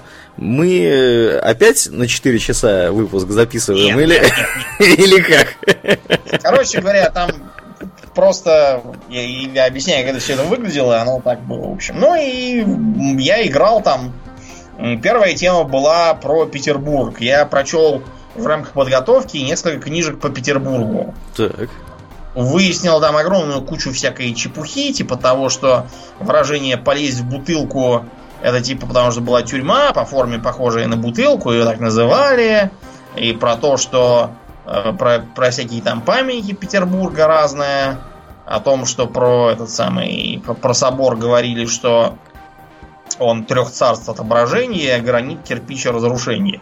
Там просто начали строить при одном царе из мрамора, а потом перешли при, при следующем на кирпич, а потом стали кирпич ломать, чтобы заменить мрамором. И, в общем, Тип, типа смешно, эпиграмма mm-hmm. такая. Mm-hmm. Ну и разные всякие популярные у них там выражения, типа того, что э, про этих четырех коней на, на Анечковом мосту, что барон фон Клод представлен к кресту за то, что на Аничковом мосту на обозрении всей Европы он выставил четыре... Ну ладно, да, короче, да, много да. интересного, да, вызнали, но на самом деле я блеснул только на следующем туре, где было про всяких ацтеков и инков. У меня до сих пор лежит куча книг про ацтеков и инков, которые я спешным образом прочел перед, перед этим угу. делом. Выяснил там кучу всего, и я отвечал на два вопроса. Первый был простой, почему Кортес сжег корабли. И меня, да, Вяземский пытался валить, как все говоря, ну что, что это, зачем же, как это сжег, зачем сжег? Почему, как это они были трусы? Я говорю, да были трусы, это была всякая наемная рвань, которая только деньги и водку, и больше ничего. Тут Вяземский угу. да, понял, что это все бесполезно, дал мне орден. А следующий был про э, ягуара, который сидит, про зеленого ягуара, который пьет солнце. Это яичница с зеленым чили. Такая у них была какое-то странное индийское наименование. Да, ну, в общем, дальше четвертьфинала этого, или как он там назывался, первый этот тур я не прошел. Прошел, например, один мой одногруппник, с которым потом ГИМО оказался. Mm-hmm. Потому что надо вам сказать, что это все, если, может, кто там не смотрел или забыл, это все не просто за красивые глаза там все э, отвечают всякое, а чтобы поступить в МГИМО. Те, кто совсем-совсем победил, те могут э, выбирать э, там себе факультет. Правда, вот э, я одного такого победившего знаю, он что-то не произвел впечатление того, что... Оказался на амхарских языках. Он, да, ну не на амхарских, но он оказался какой-то, знаешь, такой... Не то чтобы плохой какой-то фигура, просто какой-то такой, знаешь, второстепенный, никто не знает. Плохо выбрал. А, угу. Да, те, кто дошел до финала... Он сейчас не просто... в СВР работает, этот гражданин, я нет? не знаю. Я, я не думаю, что у него папа француз. Э. С такими папами, знаешь, в СВР... Не берут, выберут, не берут, да. Угу. А, а те, кто дошел до финала, те могли а, поступать, но при этом без конкурса. То есть им достаточно было самый минимальный балл сдать и поступить. Вот. Я ни того, ни другого не достиг. А, я вместо этого получил от Ведьмского совета, чтобы я бросил возиться с дурацкими играми вот, и шел, просто сдал экзамен, и все будет гораздо ну, проще. И, и, и прекрасная история. Да. Cool story, бро, как говорится. Я сомневаюсь, что Вяземский так и сказал с дурацкими играми. Ну, не совсем так, да. С учетом того, что он ведет эти игры. Не, он так, так, на самом деле, он без камеры, он несколько не такой, как на камеру, я тебе сразу скажу. Ну, да. Э, ладно, Домнин. В общем, мы поняли мораль этой истории. Передача, конечно, да. Конечно, полезная, интересная, мотивирует кучу народу. Да, ну и она полезная как, как минимум в двух разрезах. Во-первых, люди, которые туда приходят, э, и, узнают чего-то новое в процессе подготовки, да. Во-вторых, люди, да. которые передачу смотрят, тоже узнают чего-то новое. Вот, но в более расслабленной, так сказать, атмосфере. Вот. С другой стороны, конечно, ценность, может быть, этой информации стремится к нулю, но тем не менее, как бы вы что-то знаете. Вот, после, после того, как это посмотрели смотрели? Ну, как, если, я, например, да, до сих пор знаю, угу. что у латиноамериканских индейцев был достаточно значительный э, цикл эротических мифов разных. Да. Довольно затейливо. И это здорово тебе помогло бы, может быть, в личной жизни, если бы ты... Ну, оно на самом деле помогало. Если бы... А, даже так, ну окей. Нет, я просто хотел пошутить, что это здорово тебе помогло бы в личной жизни, если бы тебя отправили с посольством куда-нибудь в Мексику или, я не знаю, в Никарагуа, да, или куда-нибудь к индийцам, да. Вот, ну ладно, не сложилось так. Ладно, давай уже от передач э, перейдем. Mm-hmm. На самом деле мы прочтение это начали, но прочтение мы не закончили, потому что чтение книгами не ограничивается. Да. Во-первых, есть еще целый пласт э, так называемых аудиокниг, которые как книги, только про то, чтобы слушать их. Вот. И, в принципе, преимущества и недостатки ровно те же самые, затем, что у обычных книг, за тем исключением, что и э, аудиокниги удобно слушать, понятное дело, это когда ты в машине или что-нибудь делаешь такое, там по дому там убираешься, или куда-то идешь, или в спортзале находишься. В общем, ровно то же самое, что, что и подкасты. Подкасты вот еще есть да, прекрасная категория, да, вроде нашего. Вот. Ну, тут, по-моему, все очевидно, не будем про это говорить. Я еще хотел поговорить про газеты и журналы которые незаслуженно Крысы, забыты. мутанты в банках, в башнях Кремля. Да, подросток Эти... повесился из-за рубля. Мутан убивали стальным фаллосом. Что там еще было такого? Да, да, да. Больше ада. Больше Я ада. вспомню эти газеты. Да. Нет, газеты, газеты, на самом деле мы про книги могли сказать ровно то же самое, потому что мы ну, говорили про книги-то да, определенные, а если бы мы там про Дарью Донцову начали говорить, это, понятно, другая совершенно история. Вот. Э, про газеты и журналы можно сказать ровно то же самое. То есть не все газеты одинаково полезны. Угу. И с журналами ровно та же самая история. То есть если вы читаете газету Speed Info, вы, конечно, может быть и будете разносторонне развиваться, но как-то вот э, в сторону... В основном в сторону алкоголизма, матерщины да, и да, употребления и жел... желтушных новостей каких-то, да. да. Вот, э, так что да. Но Я... вообще да. есть на самом деле периодические издания, которые просто непробиваемые. То есть, например, всякие журналы, где печатают рецензируемые научные работы. Да. Почему да. бы не читать их? Да, например, вместо глупостей. какой-нибудь там, я не знаю, Science или какие-нибудь там, я не знаю. Ну, это в основном, конечно, зарубежные журналы. У, не... у нас, в принципе, в России тоже такие есть. Ваковских журналов у нас почему полно? Да, у нас полно, но а, ваковские журналы выполняют важную функцию. Они, э, собственно, предназначены для публикации как раз вот прям очень научных статей. Очень прям, очень-очень научных статей. И, или корчевателя. Чего, кого? Корчеватель? Был эпизод, когда в одной из да, ваковских изданий прислали статью под названием «Корчеватель». Так которая была написана генератором каких-то текстов, и там было просто, просто какая-то чепуха полнейшая. Но там решили, что, видимо, это очень хитрая наука, и почитали большого Решили опубликовать на всякий пожарный. Да, сейчас как раз говорят корчеватель, когда упоминаем всякие бессмысленные, но прикидывающиеся научными тексты. Корчеватель, да, да, да, да, да. Да, конечно, да, да. Я помнится, когда учился в аспирантуре, тоже э, публиковался кое-где. Да. Вот, да. Ну, я публиковал. В Ваковских, по-моему, я не знаю. Э, я публиковался, как минимум две публикации у меня было в Мысишном. Э, э, там были какие-то конференции, в общем, я там, что-то публиковал, не помню, не помню уже что. У меня лежит это где-то дома, там здоровенная такая вот книга, и она предназначена исключительно для того, чтобы аспиранты там публиковали свои научные работы. Вот. Конечно, скажем прямо с точки зрения того, как работает аспирантура отечественная, да, не могу сказать, что сильная, большая научная ценность у всех этих работ. Вот, как человек, который в аспирантуре проучился два года, и, в общем-то, у которого практически была написана диссертация, вот, э, скажу так, что научные составляющие обычно в отечественных э, э, аспирантских работах, да, на соискание кандидатской степени вот людей у всех вот этих, они, конечно, да, вот не совсем, скажем так.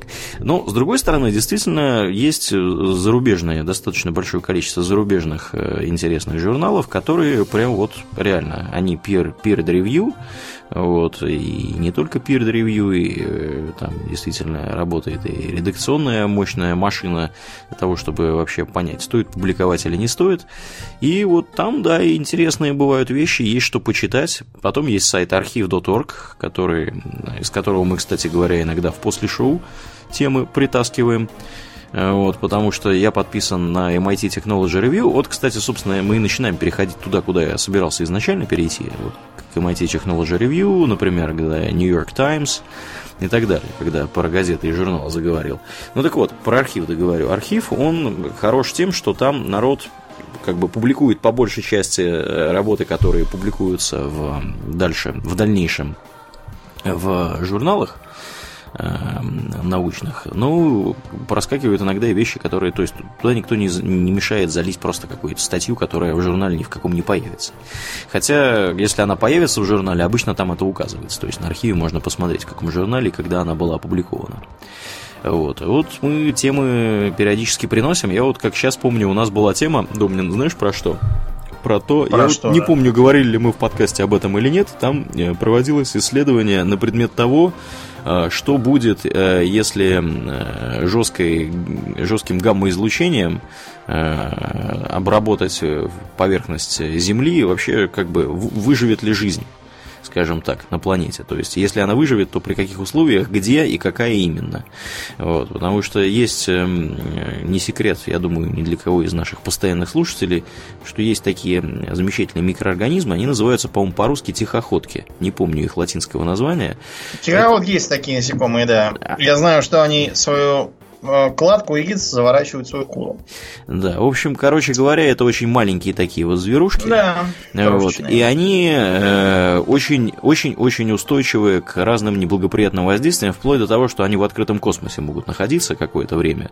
Вот, и после этого вроде бы как даже могут, э, так сказать, возвращаться к жизни, потому что у них там какой-то интересный механизм, они что во что-то вроде анабиоза впадают, вот, и потом могут, так сказать, дальше размножаться. Вот я не помню, про тихоходок ли там говорили, или про каких-то других э, микроорганизмов, про какие-то другие микроорганизмы. Но, в общем, исследование такое было, то есть там пришли товарищи к выводу, что, ну, как бы нужно очень сильно постараться, чтобы полностью уничтожить жизнь. Вторая статья, которую, которая приходит на ум с архива, была, знаешь, про что?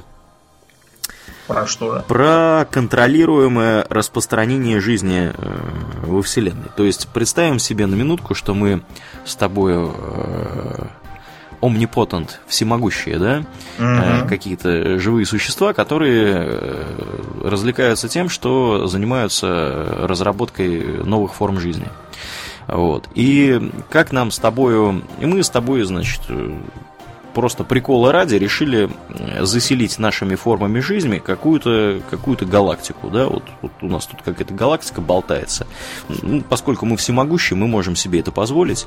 Вот, мы, собственно, разрабатываем вот это, это, эти самые, там, я не знаю, как это назвать, э, аминокислоты или еще чего-нибудь такое uh-huh. этакое. Туда это все засылаем, и потом через несколько миллиардов лет возвращаемся и смотрим, что получилось в итоге. То есть там появились ли, появились ли разумные формы жизни, расселились ли они по галактике, или они все, значит, каким-нибудь великим фильтром себя поуничтожали. Вот. И, внимание, вопрос. Поскольку мы, нас с тобой двое, мы, естественно, создаем свои разные вариации. Как мы определим, кто из нас победил? Вот. Чьи формы жизни, так сказать, расплодились? Вот. И, собственно, ну, как бы я упрощенно даю описание проблемы. И там, в принципе, проблема стояла не таким образом. Там проблема стояла таким образом, что можно ли понять, что э, жизнь создана кем-то скажем так, вот жизнь в, той, в том виде, в каком она вот существует, например, на Земле, что она была создана кем-то, и, значит, если это можно понять, то по каким признакам это можно понять. И, в общем, там люди проводят интересную работу, они приходят к выводу, что э, из химического состава э, то ли аминокислот, то ли, я не помню уже деталей, к сожалению.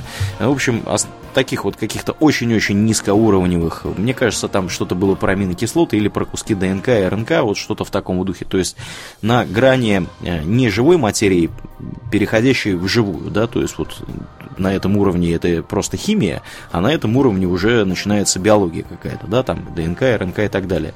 В общем, они пришли к выводу, что э, порядка 160 э, битов, по-моему, информации можно закодировать вот на уровне химии.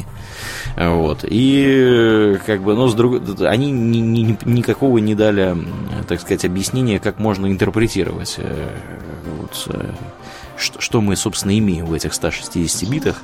Ну, в общем, да. короче, читать очень интересно, вот, с развлекательной точки зрения, то есть понятно, что люди занимаются очень разными вещами, вот, и э, деньги, я не знаю, на какие деньги они проводили исследования, но, тем не менее, на архиве бывают очень годные и интересные вещи.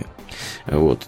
То, могу, могу смело рекомендовать э, всем периодически туда заглядывать или подписаться на какой-нибудь сайт, который, собственно, мониторит этот архив. Я вот подписан на э, прекрасный журнал, называется MIT Technology Review. Это, как нетрудно догадаться из названия, э, журнал, который выходит при Массачусетском технологическом институте, MIT. Э, они, собственно, пишут Э, создают журнал, он есть в бумаге, он есть в электронной версии. В электронной версии они там собирают новости, делают рассылку. У них там несколько рассылок, кстати, они выросли в этом году. Теперь есть помимо основной рассылки, которая называется The Download, то есть загрузка, вот, в которой они просто перечисляют какие-то основные новости, происходящие происшедшие за сутки в мире науки, вот, причем ссылаются на другие э, значит, уважаемые сайты, в основном Потому что, ну, понятно, что MIT Technology Review не может сгенерировать ну, там огромного количества научных статей каких-то, да, или в таком вот духе э, материалов. А помимо этого, они сейчас начали писать про AI, то есть про искусственный интеллект и все, все что с ним связано, про э, блокчейны, э, потому что блокчейны сейчас везде, и про эм, Э, у них отдельная появилась рассылка про э, перспективы развития э, рабочих мест. То есть, я не помню сейчас, как это называется у них, но факт тот, что как, как будет устроена работа в ближайшем будущем. Ну, то есть, там автоматизация и всякое такое. Вот. Очень интересно читать. Э, периодически, да, там проскакивают прям, прям очень годные, дельные, хорошие статьи. И эти товарищи периодически ссылаются на другой источник, который я читаю, это The New York Times. The New York Times э, очень интересная газета. Э, она в электронном виде сейчас, я так понимаю, набирает обороты. У них очень солидное, качественное мобильное приложение. Вот, в интернете веб-версия очень неплохая. Э, подписка у них, естественно, платная. Ну, там она стоит совершенно немного, там, по 8, 8 долларов в месяц они берут с меня. Вот. Но э, я вот, Домнин, тебе скажу так, я подписался на них не две недели назад, я, конечно, поразился. Да, вот, если сравнивать, например, Ленту.ру и The New York Times, это, конечно, небо и земля. Потому что одно это про кликбейт, а второе это про качественную журналистику. Вот я прям вот э, был приятно поражен, насколько качественно и проработано, и взвешенно, и без истерик э, пишут э, журналисты в The New York Times. Потому что, ну, даже вот, что скрывать, в том же самом MIT Technology Review у них там каждая третья статья про русских хакеров, которые там, значит, вмешались в американские выборы, как мы будем этому противодействовать. Э, Китай набирает обороты, значит, в искусственный интеллект выливает бабло больше, чем США, они нас сейчас перегонят, то есть у них вот такие вот, знаешь, вот паника, паника, паника, паника началась. Вот. Э, The New York Times, он не занимается такой ерундой. Там, как бы, ну, люди пишут пишут качественно и хорошо. Я вот с удовольствием, например, читал буквально сегодня с утра про то, как выборы проходили в парламент в Италии. Вот. Если кто-то вдруг не в курсе, в Италии сейчас, э, скажем так, очень непростые времена происходят для их демократии, потому что в страну набежало порядка 200 тысяч э, человек из Африки. Вот. Э, понятно, что я думаю, что для тех, кто следит за миграционным кризисом в Европе, те знают, что европейские страны не очень любят принимать к себе мигрантов. Вот. В отдельных странах, в принципе, отказываются это делать. Например, не будем показывать пальцем на Венгрию. где, где там сидит, кто там, Арбан сидит у них, да, в премьер-министрах, который говорит, что нам мигранты не нужны, мы вообще сейчас стены выстроим. Вот. В общем, короче говоря, в те страны, которые мигранты прибывают, они чаще всего в них и оседают. Вот в Италии порядка 200 тысяч человек уже сидит. Вот. И что с ними делать непонятно, потому что, ну, в Италии как бы вообще, в принципе, проблем и без них хватало. Там высокий уровень безработицы, и э, там, например, э, безработица среди молодежи достигает чуть ли не 50% в разных регионах. На юге гораздо хуже, на севере чуть получше. Вот. И, естественно, народ недоволен, и когда народ недоволен, начинаются всяческие популистские мероприятия, и, в общем, у них там Народу сейчас... не нужны нездоровые сенсации. Да, в общем, у них там сейчас, да, происходят разные интересные вещи. И обо всем об этом можно узнать, вот, читая, читая журналистику. Конечно, Лента.ру на такую глубину совершенно не способна, скажем прямо. Вот. Более того, я Ленту.ру теперь вообще, в принципе, и даже стараюсь не открывать, потому что желтуха-желтуха невероятная.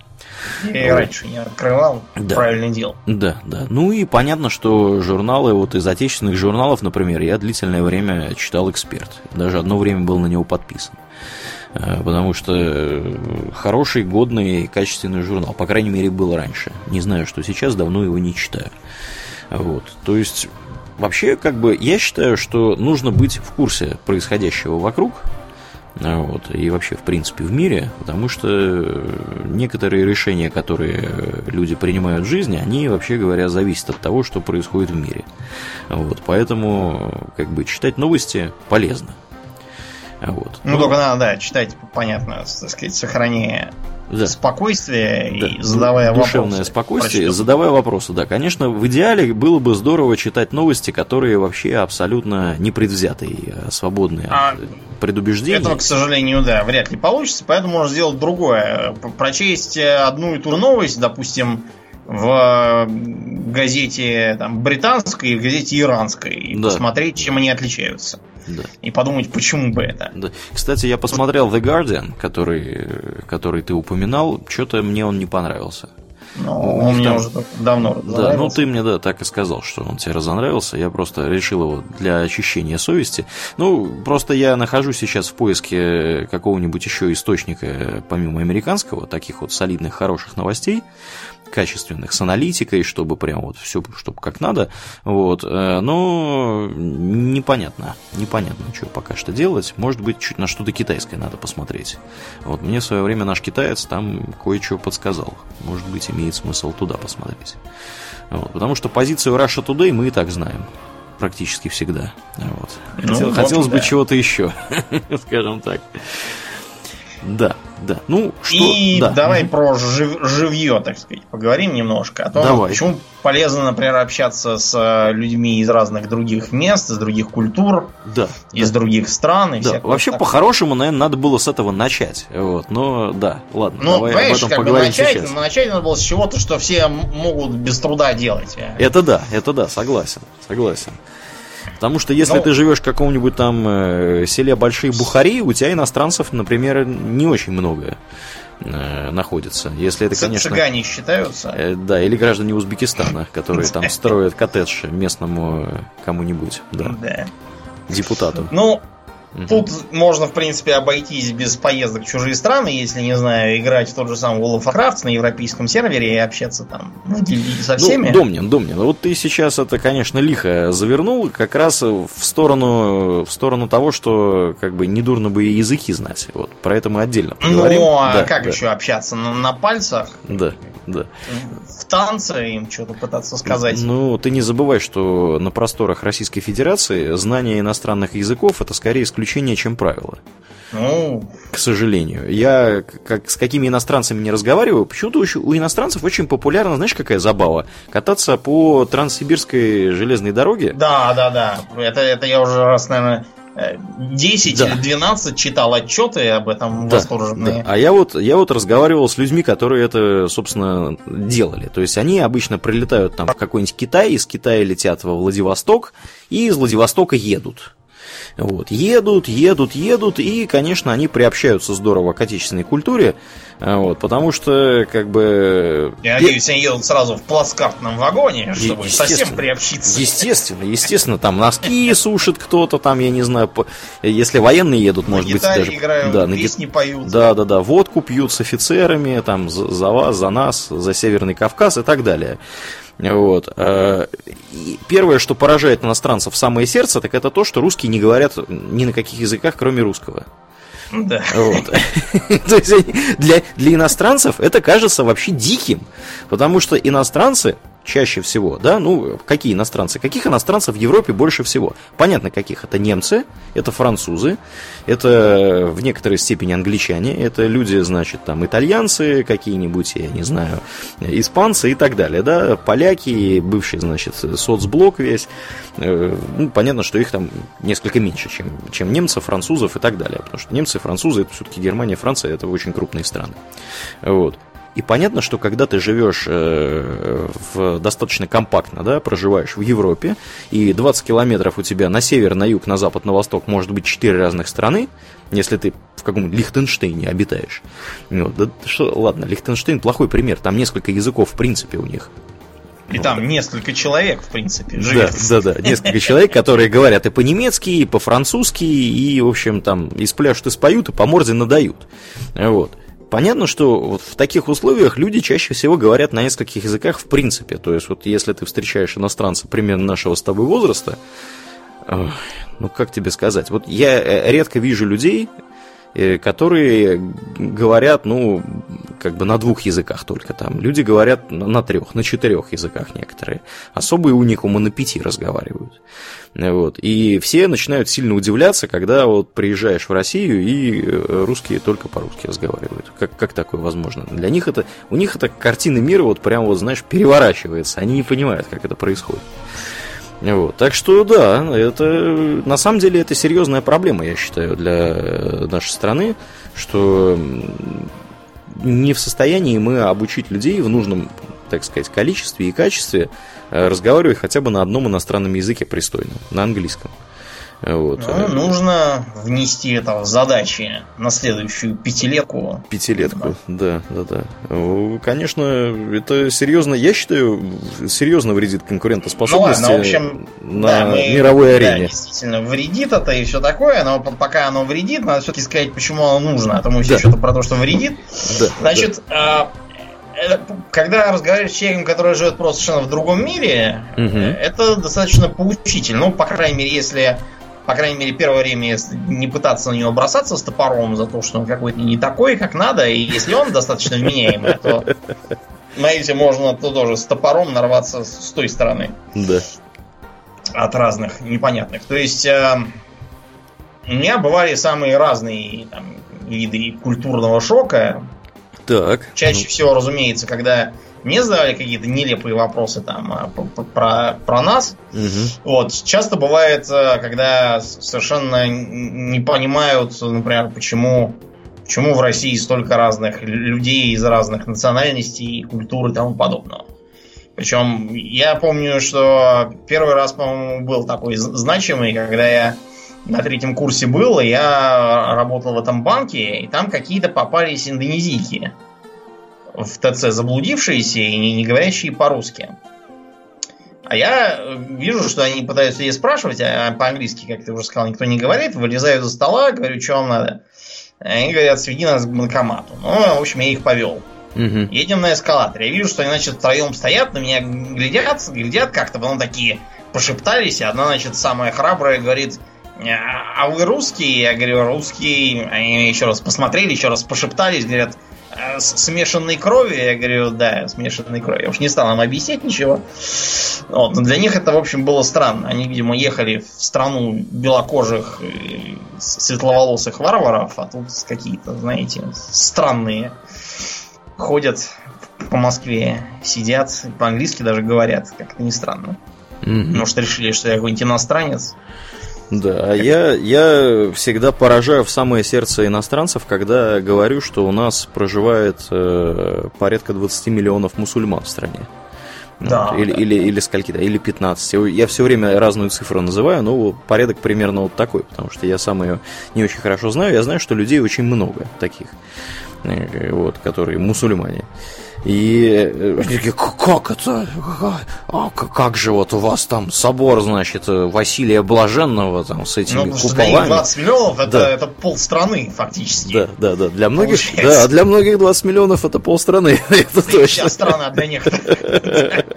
Они просто не понимают, сколько это. Я, например, когда сказал э, датчанам, что, у которых, по-моему, полтора миллиона человек там сидит, что у нас в Москве вдвое, в 10 раз больше, извините, живет, чем у них в стране, Нет. они просто впали в полнейший ступор. Датчан, С другой стороны... Датчан не может быть пол, полмиллиона, датчан, скорее всего, ты про, про столицу, я что ли, сказал говоришь? полмиллиона, я сказал полтора миллиона. Полтора миллиона их тоже не может быть, потому что их может... как минимум пять.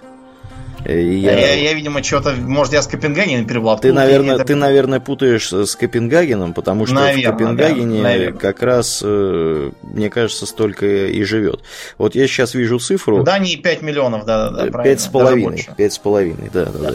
Я ну, знаю, что они меньше ну, Швеции. Значит, да. втрое раньше, втрое больше, все равно много. Ну, с да. другой стороны, когда при, приезжали у нас там китайцы, они все как один все говорили, ну, она говорит, Москва большой город. Да, да, да, да. У нас какой-то маленький.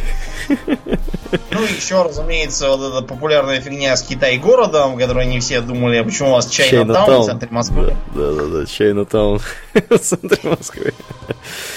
Да, вообще, Или, конечно. Например, приезжаешь угу. туда и, и, и разуваешься на входе в дом. Некоторые воспринимают это странно в Европе и думают, что в доме надо ходить в обуви.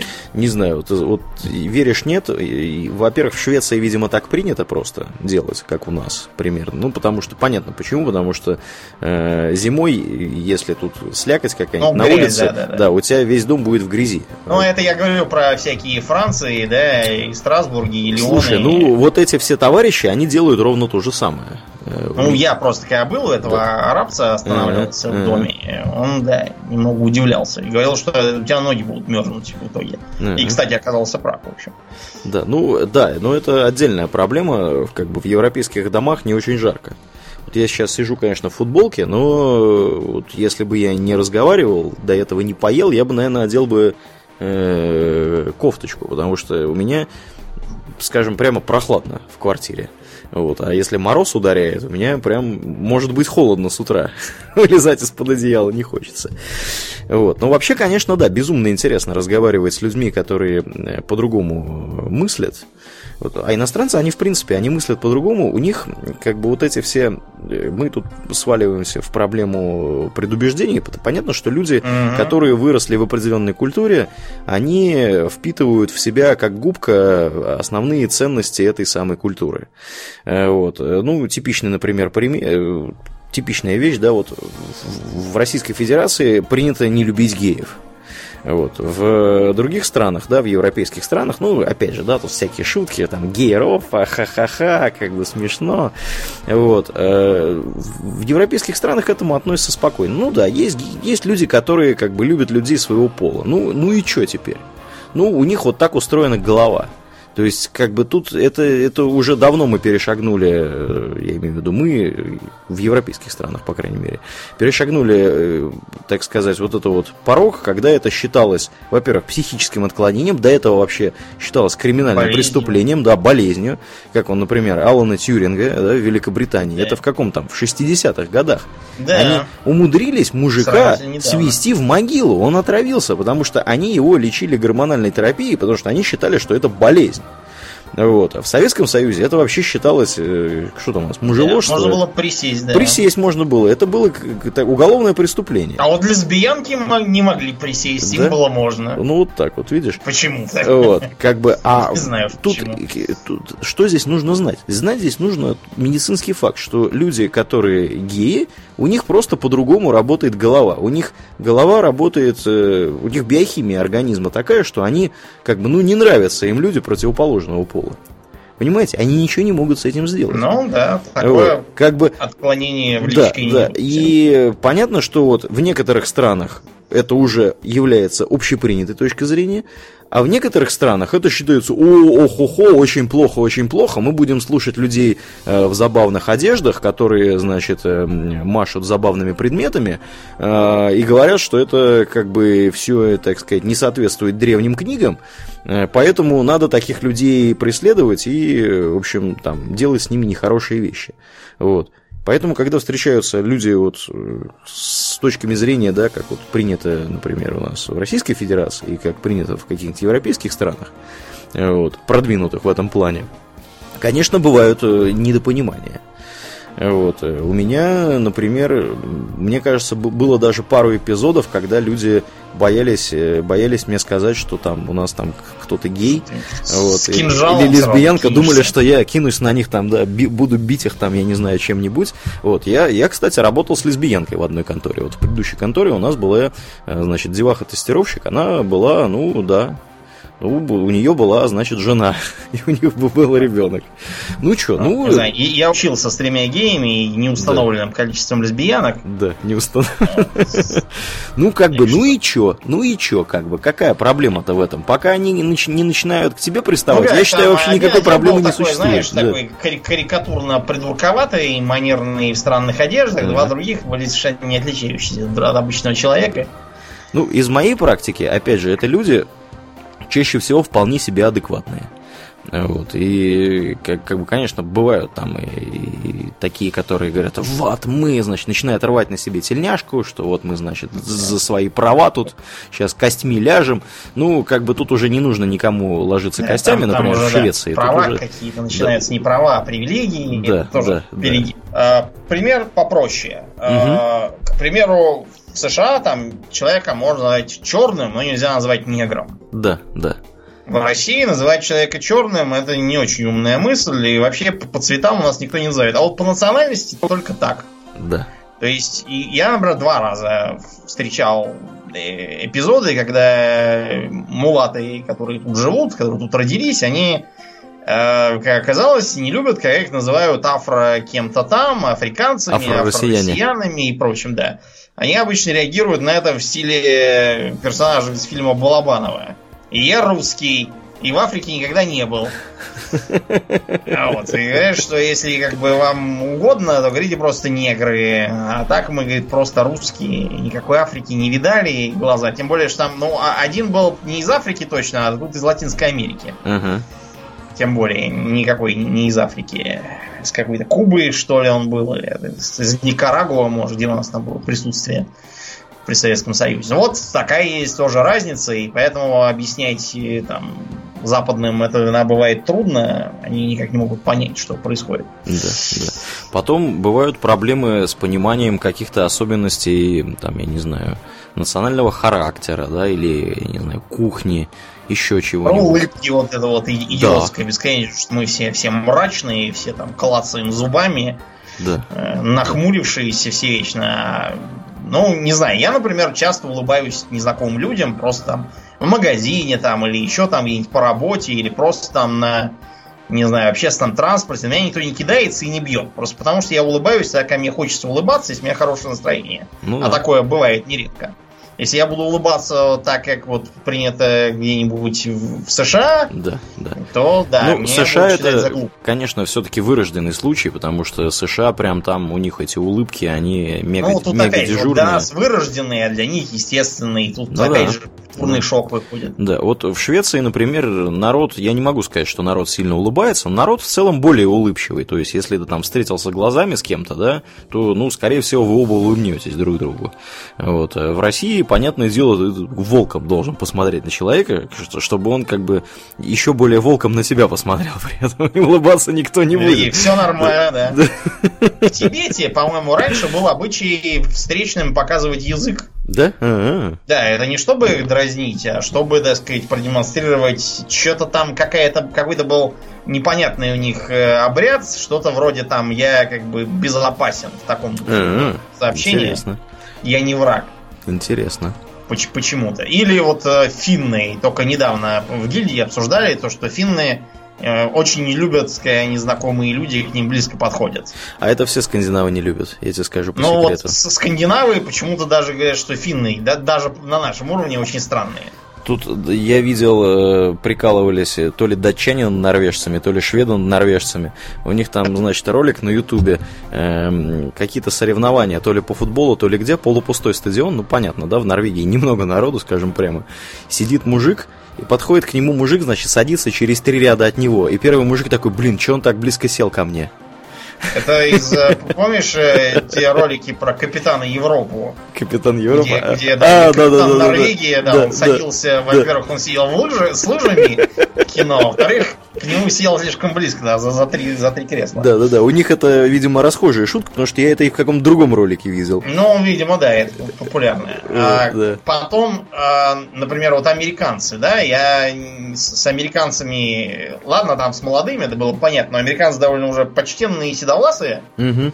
Я еще на первом курсе был, меня это поразило, что приезжает америкос седой, Америкос, значит, немедленно развалился в кресле, задрал ноги и так, знаешь, у него, по крайней мере, носок ботинка был выше стола.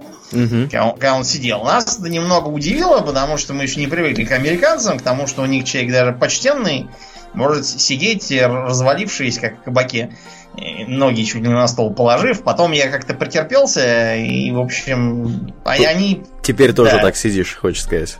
Нет, нет. Я считаю, что культурный обмен, конечно, полезен, но не настолько. Не настолько полезен, да. Да, в общем, да, очень интересно с иностранцами общаться. Если у вас есть возможность э, пообщаться с людьми из других государств, вот, э, мы настоятельно рекомендуем. При этом это... не, не глядя на них через оптический прицел.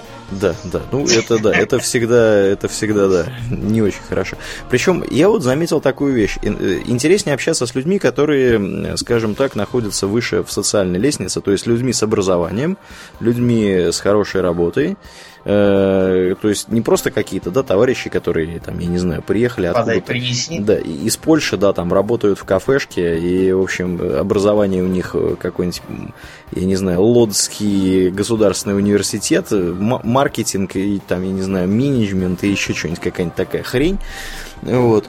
А люди... Но, с другой стороны, есть такой щекочущий момент, как то, что так в, в интернетах-то все поляки сплошь русофобы. Конечно. Вот. А, а в жизни, когда с поляками общаешься, ты подсознательно от них что-то такого ждешь, они совершенно нормальные люди, и из-за этого они тебе сразу начинают нравиться. Да, да. Потому да, что ты ждал плохого, они нормальные, из-за да. этого а они, они вот хороший. зараза такая адекватные. Вот этот вот и конкретно. При этом, что еще интересно, ты видишь, что у них ровно такая же фигня происходит, и ты им тоже очень нравишься, потому что ты вместо того, чтобы, не знаю, там, расстреливать их э, из пистолетов Вальтера. Да, да, да.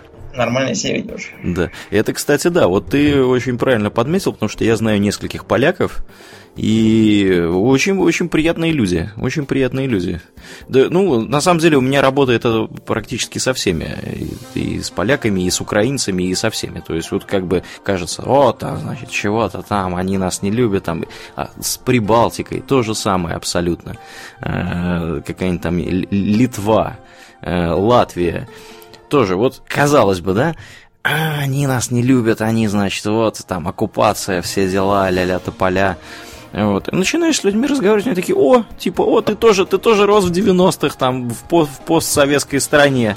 Вот. Я немного говорю по-русски, и там начинаю, значит, там, типа, покурить, там, водка, какие слова они знают, в общем, выучили когда-то. Вот. И на самом деле, более того, я тебе скажу, Домнин, э, мне лично гораздо проще находить общий язык с людьми практически из всех постсоциалистических стран то есть с теми же самыми поляками, с теми же самыми, значит, э, литовцами. Эм, ну, я, я не очень много знаю здесь э, э, с, с латышами, извините, не с литовцами. Немного знаю литовцев и эстонцев.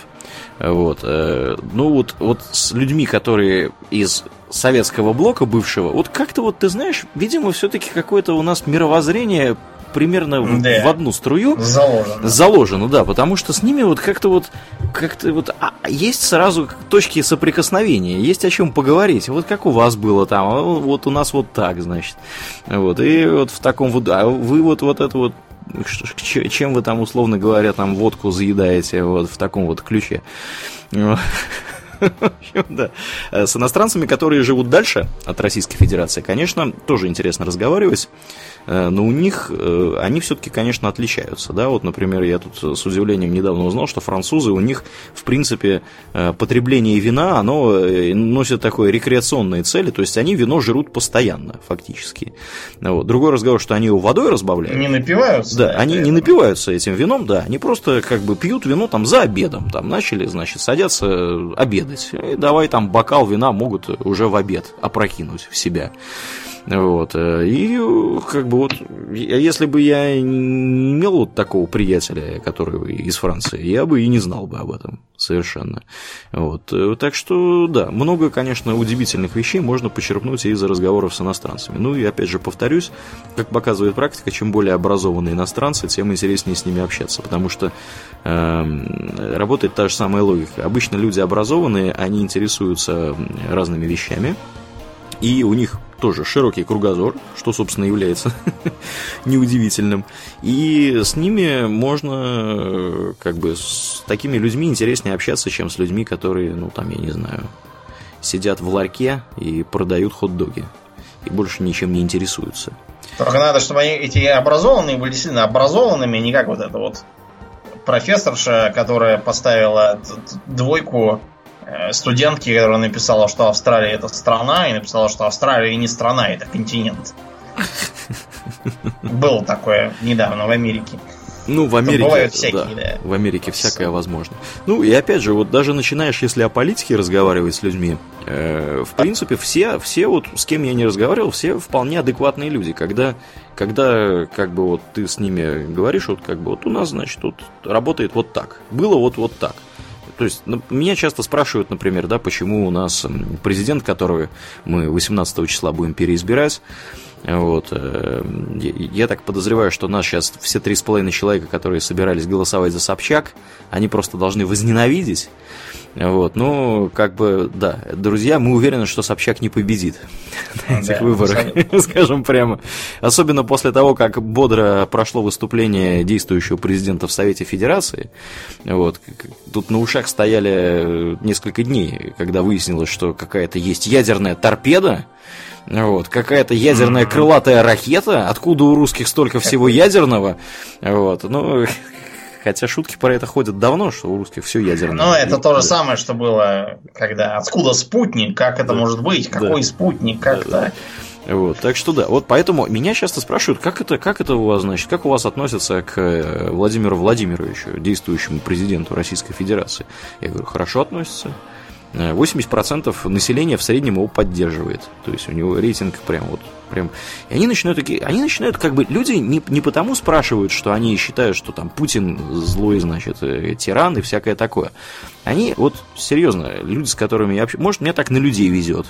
Может, я с какими-то не всеми людьми разговариваю. Но люди начинают интересоваться, им любопытно. А почему так? То есть, э, как, как бы вот, тем более, что во многих странах, да, вот, например, что в Германии, что во Франции, что вот сейчас в Италии, да, мы видим результаты. Э, то есть, нету вот такой вот мощной какой-то, значит, поддержки для какого-то одного кандидата. Это структурная особенность современной европейской государственной структуры, хронически низкие рейтинги у всех избранных да, политиков. Да. То есть, они Первые где-то там две недели держатся хорошими, дальше падают в нули. Да. Э, да. Причины мы сейчас разбирать не будем, что это структурная, так сказать, структурный кризис. Но да, из-за этого им действительно кажется это странным, непонятным и да, так далее. Да. Ну и вот. Они начинают да. задавать люди, вопросы. Люди, люди интересуются, да, и они интересуются совершенно искренне, как, как это вообще, вот как, как оно так работает. Дальше начинаешь людям объяснять, что вот, да, у нас страна с, с интересной историей. Там в 90-е все жили плохо. Потом, значит, пришел Владимир Владимирович Владимирович. Э, все стали жить гораздо лучше. Вот. Жить стало лучше, жить стало веселее. Да, да. Ну и как Ой, бы... Это не Владимир Владимирович сказал, но да, не важно. Да, ну не важно, да. Ну, как бы вот после этого понимаешь, как бы это в обратную сторону работает. То есть, если у тебя есть э, понимание э, в общих чертах того, что происходит вокруг тебя, ты не только можешь да, расширять свой кругозор за счет других людей, ты можешь и способствовать расширению кругозора других людей за счет угу. себя. Вот. Спасись сам, и вокруг тебя спасутся тысячи. Да, именно так. В некотором роде. Вот. И понятно, что какие-то какие да, вот зайчатки знаний и зайчатки представлений, значит, отечественной культуры, они с вот такими рассказами э, переходят и в европейские головы. То есть я, я считаю... Знаешь, какой да. риторический прием для этого использую? Какой? когда начинают задавать вопросы, причем я вижу, что человек просто не, не понимает. Э, он какую-то, знаешь, такую клюквенную, вымышленную Россию описывает. Да, да, с медведями там. времен, да. да. На танках. Я ему обычно, значит, кидаю картинку автомата Калашникова образца 49-го. Ага. И говорю, как бы вот стереотип, который ты представляешь. Причем я картинку обычно беру не там не нового автомата, какого-нибудь такого древнего, отобранного у каких-то душманов там да, где-то. В, mint condition, да, такой поношенный. Да, да, да. Угу. Поношенный, да. Потом кидаем ему там АК-12 какой-нибудь с обвесом. И говорю, времена немножко меняются, так что поинтересуйся. Могу рассказать. Это действует обычно сногсшибательно просто. Ух, слушай, да, вот, вот ты способствуешь, между прочим, стереотипам, поддержке стереотипов о русских, что у нас тут э, только Калашниковы, собственно, и производятся. Вот, Домнин, зачем ты так? Ну, я не только это кидаю, я разное там другое, всякие новые издания и не новые издания, да. всякое. Новые издания автомата Калашникова, да, прекрасно. Вот, так что да, вот так вот. Ну, и я лично считаю, что вот такие разговоры э, с иностранцами, они э, способствуют э, пониманию, как бы, росту понимания между народами в целом. То есть, э, как бы, да, я, ну, сколько я могу иностранцев посетить, да, ну, человек 10, там, я не знаю, 15, 20. Культурный обмен. За полгода, да. Ну, они, опять же, у них что-то в голове поменяется, то есть, они как, как будут немножко больше знать про мою страну, я буду немножко знать больше про их страну. Э, я вот расскажу в подкасте какие-то, да, вещи про про их страны, которые я узнал. Э, то есть я считаю, что это здорово поможет вообще в принципе народам стать ближе друг к другу, особенно в мире, который стремительно глобализуется, и у нас, э, как бы, ну, планета очень маленькая, скажем прямо, вот, все живут друг с другом вместе, рядом, вот, это, я считаю, важно. Да, ну, ладно, иностранцы, иностранные языки, э, мы поняли. Помимо иностранцев, да. еще интересно общаться с людьми, которые прямо петрят. Петрят в том, что они умеют делать. Вот типичный пример, который приходит мне в голову, это Клим Александрович Жуков, который приходит э, нередко э, к э, Дмитрию Пучкову, небезызвестному, да, под псевдонимом Гоблин, и рассказывает ему про разное. Вот. Последнее, про что я смотрел, это как Клим Саныч рассказывал про Kingdom Come Deliverance. У него там мощные, они записали, значит, с Гоблином они записали мощное видео на час. Вот. И Жуков принес с собой... Жуков, если кто не знает, он эксперт по средневековой броне. А если конкретно по, по-моему, позднему средневековью, что-то в районе да. там 15 Ну, это его любимый просто да. эпизод, да. Да, любимый эпизод. Он как бы он диссертации писал на эту тему. Он, в принципе, он медиевист, ведь правда, я так понимаю? Он не только... Да, медиевист. Вот. И как бы его безумно интересно слушать, потому что он рассказывает в деталях. Вот он притащил с собой несколько вот этих шлемов, да, какие-то там, значит, э, кинжалы всякие вот эти вот, которые использовались. И смотришь, как бы вот, если ты ничего про это не знаешь, кажется, ну вот лежит какой-то шлем, да, какой-то странной формы. Почему он такой формы, непонятно. А когда слушаешь человека, который тебе объясняет, почему он именно вот такой формы, и почему он не мог быть другой формы, и для чего у него, значит, такая вот на шее штука, чтобы тебя в шею не укололи э, кинжалом, вот. Э, слушать, слушать очень интересно. И вот появляется понимание, как вообще, в принципе, люди, обвешавшись вот этим железом, э, кололи друг друга и рубили, и резали. Ну, в основном кололи, потому что уже броня была слишком хорошая, да. чтобы рубить и резать. Ну, какой-то нечеловеческой силой обладать. Ну, вот, тем более, когда уже появилась броня с ребрами жесткости, там вообще нереально ее расколоть, там только укус. Ну, если вы не Григор Клюгейн. Да, да, да. Вот, э, то есть там колоть, колоть можно только в какие-то слабо защищенные места, типа под мышек, э, там, я не знаю, и шеи, и глаз. Вот. То есть, вообще, это супер, это просто вот просто прекрасно. Всем, кто не смотрел, мы настоятельно рекомендуем сходить на YouTube и найти вот этот вот эпизод, где они, значит, Гублин э, с Климом Санычем Жуковым рассказывают про Kingdom Come Deliverance, про игру. То есть они рассказывают про игру, но рассказывая про игру, э, они попутно рассказывают, что там происходило вообще в этой Чехии времен Яна Гуса, да, какая там была политическая ситуация и что там как бы творилось. И э, помимо этого рассказывают, как вообще устроено было э, значит, военное дело, производство всей этой брони. И э, вот вещи, которые вы никогда бы и не узнали, не услышали, я вот вообще себе в принципе не представляю, Думнин, где бы я мог про это узнать. То есть, например, в Википедию пойти и прочитать про это, ну это нереально. Нет, там ничего да, такого там нет. Не пишут. Вот. Это очень узкоспециализированные специфические знания, которые можно узнать только от человека, который является экспертом в этой области. Причем не самозваным, а получившим соответствующее образование. Да, да, да. То есть это серьезный, серьезный ученый, который еще занимается, так сказать, деятельностью просветительской и рассказывает об этом в передачах. Вот. То есть вот с такого рода экспертами очень-очень э, интересно общаться, э, причем не обязательно даже общаться вот именно с экспертами, да, потому что вот этот случай, он очень такой, э, не сказать, что вырожденный, да, но он прям очень яркий. То есть тут человек прям, прям эксперт, вопросов нет никаких. Можно трактовать это, в принципе, расширительно, потому что практически каждый из нас является, ну, если не экспертом, то очень разбирающимся, хорошо разбирающимся человеком в какой-то отрасли, где вот он работает, да. То есть, ну, я могу условно сказать, что я там разбираюсь в каких-то устройствах от компании, яблочной компании, значит, находящейся в Калифорнии, да.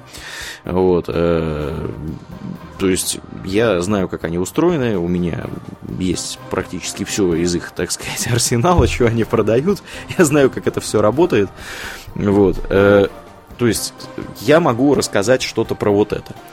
Мне всегда безумно интересно разговаривать с людьми, которые, например, я не знаю, ну вот Android разработчик, да, то есть он знает, как это все в Android устроено. Я к нему прихожу, говорю, а как у вас вот это работает, как у вас вот это работает.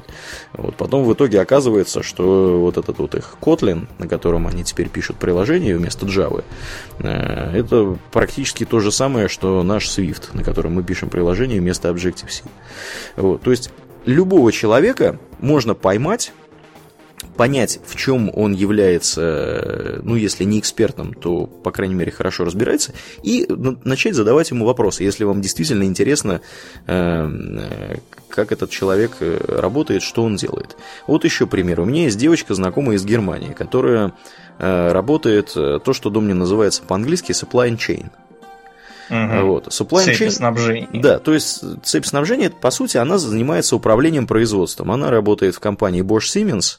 Э, они занимаются производством э, вот этой всей бытовой техники, да, от Bosch, которая, значит, под марками Bosch и Siemens продаются, все микроволновки, там, я не знаю, какие-нибудь кофеварки, you name it, что говорится, то есть все что угодно.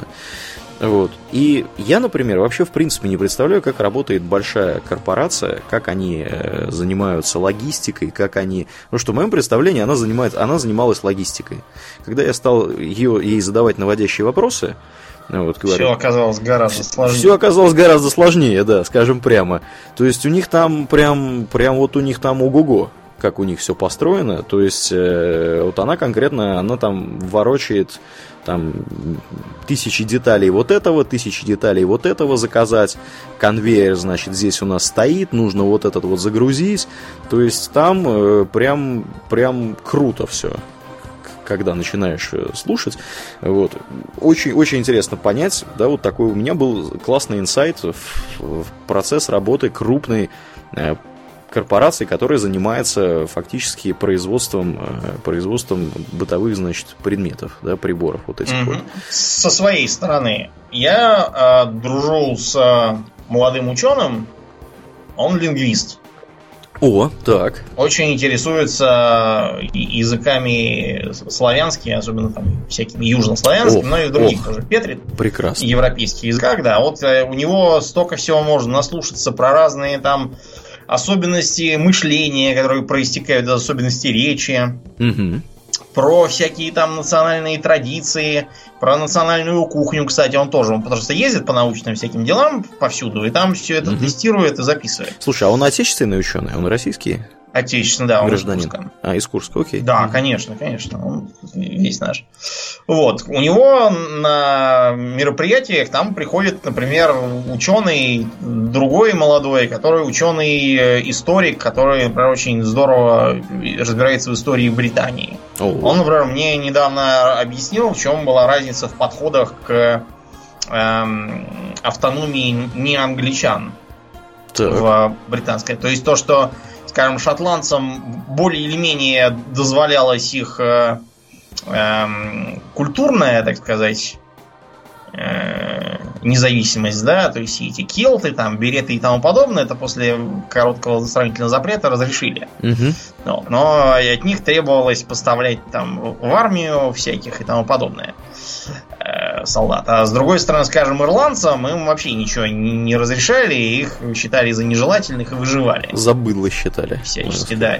Поэтому, а валийцев, ну, Домнин, валийцев, что А у валийцев у них какая-то промежуточная ситуация, ага. то есть, с одной стороны, их как бы особо не трогали, с другой стороны, их язык Э, вытеснялся, допустим, там в школах за разговоры на валийском надевали колпак в стиле там «я валийский дурачок». О, ничего что такое. И это, да. кстати, является одним из результатов, почему валийский язык сейчас э, на нем свободно разговаривает не больше 300 тысяч человек. Ну, вот, а да. всего, по-моему, чуть меньше миллиона на нем разговаривает, хотя он довольно прикольный, скажем прямо. Я начинал его изучать. С, даже. с длинными названиями городов всяких. Да, да, да, да, да, да, да. Не, у них там, у них там здорово. У них там есть такие звуки смешные, которые я в подкасте пострашусь произносить даже. Вот, да. Ну, да, в ну, общем, да. С умными людьми общаться интересно и очень полезно. Сам как-то растешь. Да, да, да, да. Нет, а потом как бы э, понимаешь, вот эти вот все знания, они как бы не приносят какой-то немедленные выгоды. Да, да, именно так, именно так. Они не приносят немедленные выгоды, но с другой стороны, э, я не помню, то ли у Айзека Азимова, то ли у кого-то из, э, мне кажется, у него э, его просили написать. Это он же он же работал на оборонку, по-моему, да, на американскую. На, я не знаю. Вот, по-моему, по-моему, да. Если вот я не путаю, я не мне кажется, мне кажется, он. Он написал статью, как работает. Значит, его попросили э, как бы сформулировать в свое время, как работает креативность. И потому что, как бы, ну, э, понятно, что креативность это очень важное качество для научных э, работников, которые должны генерировать, да, какие-то, значит, научные результаты. Научные результаты генерировать очень трудно. Э, придумывать что-то новое, чего как бы до этого не существовало, ну, это реально очень сложная работа. Вот. И я так понимаю, если я ничего не путаю, мне кажется, это был он. Он написал в, в, в таком ключе, значит, он написал там какой-то, подготовил небольшой документ на предмет того, как, как это должно работать. Как работает креативность. И креативность, э, по его мнению, работает когда люди начинают видеть связи между тем, что, казалось бы, не связано друг с другом. И вот чем больше у вас горизонт э, того, что вы знаете, тем больше связей таких вы можете увидеть. То есть э, про вот эти вот какие-то вещи, да, значит, которые Домнину рассказал ученый из Курска, э, то есть а, оно может ему не пригодиться э, там, сегодня, на этой неделе или в ближайшие там, полгода. Но э, потом вот этот вот кусок информации, который Домнин узнал, он может где-то выстрелить совершенно неожиданно, просто потому что вот как-то он окажется в определенный момент времени логически связан с каким-то другим куском информации, который, опять же, будет у Домнина в голове, который Домнин подцепит, я не знаю, через полгода, вот, начиная с текущего момента. Вот. И, возможно, это ему поможет э, что-то что сделать другое. Там, я не знаю, убедить какого-нибудь бизнес-партнера, или там заключить какую-нибудь сделку, или еще что-нибудь такое отчебучить. Вот. Или по телевидению, когда он будет выступать с э, какой-нибудь экспромтной речью. Да, Домнин, ты же у нас на телевидении, наверное, еще появишься, я так подозреваю. Ну, может, появлюсь, да. Я, я надеюсь, что не, не в сводке задержан радикальный проповедник какой-нибудь. Да, их разыскивает милиция. То есть, вот такие вот, собственно, казалось бы, вещи, которые совершенно не связаны ни с чем, другим, они э, зачастую иногда э, выстреливают. Ну и потом всегда приятно, когда ты бухаешь с кем-то пиво, рассказать какую-нибудь такую вещь, которую никто не знает, а ты такой, опа, вот смотрите, а вот я знаю. И все такие, вау, ты крутой, и всякое такое. Ну, или, или знаешь, надо знать меру только, да, а то бывает, расскажешь там две-три, ну, ну, может быть, четыре там истории или пять, и видишь, что что все, знаешь, так как-то отсели в противоположный конец зала, там уже давка, и, все, и, и, и, и только рядом с тобой никого нет, ты сидишь на, на своей половине. Вот у меня, Домнин, такого не бывает, между прочим, скажу себе по секрету. Ну, у меня последние годы тоже не бывает. Это я был молодой, буйный, я сразу, сразу там сразу хватал мел, начинал там чертить на стене да. чего-то, потом на пол уже переходил, а потом только видел, что уже все разбежались давно, а я один сижу в зале. Да, пол, пол демонов вызвал пару в процессе, пока чертил на стене. Да, в общем, э, еще несколько есть вещей, которые мы забыли упомянуть. Во-первых, э, здорово, на мой взгляд, по крайней мере, да, это мое личное мнение, я не знаю, может быть, ты со мной согласишься. Здорово расширяют э, кругозор и эрудицию мероприятия характера выставок всяческих, походы в музеи, Потому что, ну вот, например, вот какие у нас классные есть музеи в Москве. Вот, Домнин, мы с тобой завсегдатай, на самом деле, нескольких музеев, да. как минимум, московских. Э, Дарвинский, да. палеонтологический, да. Да. политехнический у нас отличный музей. Вот я, кстати, мне кажется, а... в нем не был. Да, ну я на самом деле в нем сам был тоже в первый раз, по-моему, один раз в школе был, ага. очень короткое время. А второй раз, да, недавно сын ходил. Правда, он сейчас просто сам, по-моему, в, в реконструкции. Мы ходили в его отделение на ВДНХ. Потом у нас есть очень хороший э, музей э, в, ну, в Кремле. Это понятно, у нас исторический музей тоже. Государственный знатный. исторический. Да, да, да, да, да, классный музей, очень мне нравится. Я там был всего один вот. раз, к сожалению. Угу под открытым небом в Коломенском, куда вот мы 1 мая пойдем на турнир тоже. Там, там хорошо. Угу. А, вот, что еще у нас хорошенького из музеев. Ну, в принципе, ну, в общем, куда... много чего да, есть. Много да. чего есть. Да, ну, в Стокгольме тоже хватает, скажем прямо. Есть э, музей народов Севера, Нурдиская музеет. Э, это корабль. корабль, да, музей корабля Васа, который э, благополучно затонул. Вообще история смешная, расскажу буквально за минуту. Э, в 17 веке по-моему, в 17 не в 16 в 17 веке построили под руководством мудрым, по заказу, точнее, Густава Ваза, одного из самых уважаемых королей Швеции. Да, это 17 век. 17 век, да. Построили здоровенный корабль, который должен был внушать страх и ужас э, всем, в первую очередь полякам, потому что Польша очень не, не, не дружила тогда с поляками, потому что на престоле сидел Сигмунд III, который являлся родственником, э, собственно, э, значит, Вазы. Вазы этого, да. И они очень-очень они друг друга не любили, например, предмет того, что э, поляки были католики, а шведы уже умудрились обратиться в, в протестантизм, да. Вот. И на этой почве они друг друга истребляли нечеловеческим образом. В общем, корабль должен был внушать страх и ужас священный. И выстроили здоровенный корабль. У него было две, по-моему, орудийные палубы, как минимум, если не три. Вот. Ну, в общем, мощный, здоровый, красивый корабль. Одна была с ним незадача. Они его выстроили э, таким образом, что у него слишком мало было балласта. И балласт вот внизу, да, который камни туда набивают обычно, чтобы корабль был устойчивый и не переворачивался. Э, его не хватило. И корабль, когда стал выходить, э, его, собственно, спустили на воду, он стал выходить из Стокгольмской бухты и благополучно затонул через 10 минут после... Что-то не рассчитали. Да, не рассчитали. А он на самом деле там перевернулся на ветру, потому что балласта было немного, опрокинулся фактически. И затонул очень быстро, настолько быстро, что несколько человек, там порядка 20, по-моему, человек, они погибли вместе с кораблем. То есть они утонули на этом корабле, там обнаружили останки их. И 300 лет он пролежал на дне Стокгольмской бухты. Э, благодаря тому, что Стокгольмская бухта представляет собой на самом деле озеро, впадающее в море, вода вот в этом конкретном месте была еще пресная. То есть она вот как бы пресная здесь. И за счет этого корабль не сгнил, и его не сожрали какие-то черви. Его благополучно э, в 50-е или в 60-е годы отрыли, обнаружили, во-первых, во-вторых, откопали, там целая была операция.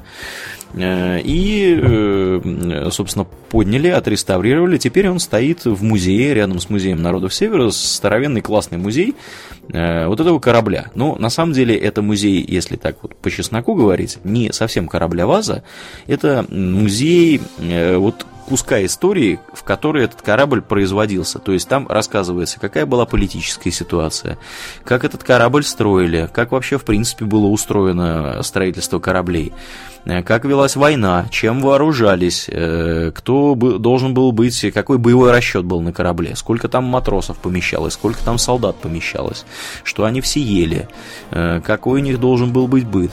Э, в общем, безумно интересно вообще вот в принципе, то есть ты когда в этот музей приходишь, ты видишь не только корабль, ты видишь вообще в принципе вот кусок истории из вот 17 века, да, как люди жили в 17 веке. И поскольку там предметы, там бытовые какие-то есть вещи, тарелки, курительные трубки, одежда даже, ты чувствуешь, так сказать, сопричастность к этим людям, можешь понять, как они жили.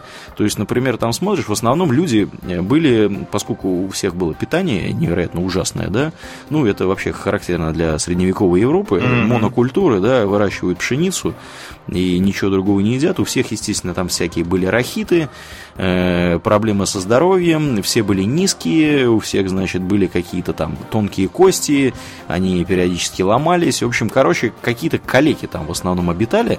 Если смотреть на людей, которые обитают э, в Европе, да, в принципе, да, и на территории Российской Федерации тоже, Э, сейчас это прям здоровяки, знаешь, чудо-богатыри там, по сравнению с тем, что было в 17 веке. Вот. И, в общем, с этой вот точки зрения, в некотором роде антропологически, прям безумно интересно в этот музей сходить.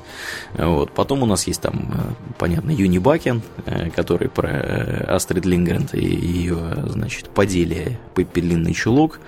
Карлсон, про которого никто в Швеции особо ничего не знает, он вообще не пользуется популярностью, как оказалось, в Швеции. И когда начинаю говорить про Карлсона, они так на меня смотрят. Вот, я кого? Пер... Да, кого, говорит, у нас каждый второй Карлсон. Что ты нас спрашивает?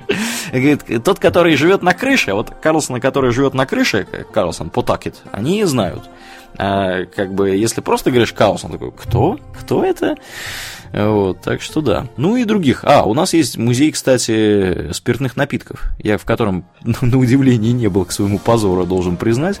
Хотя я тут строю э, для себя репутацию крутого русского, вот, а в музее с бухлом не был. Надо сходить туда обязательно будет в ближайшее время. Вот. Ну и других музеев хватает. Есть музей, музей например, э, вооруженной техники, да, вооруженной техники, военной техники, вот, в котором я тоже не был, хотя там тоже э, как бы много всяческих всякого интересного выставлено, всякие танки какие-то и прочие такие вещи.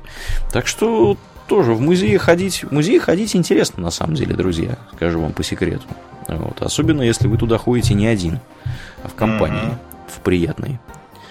Вот, так что, да.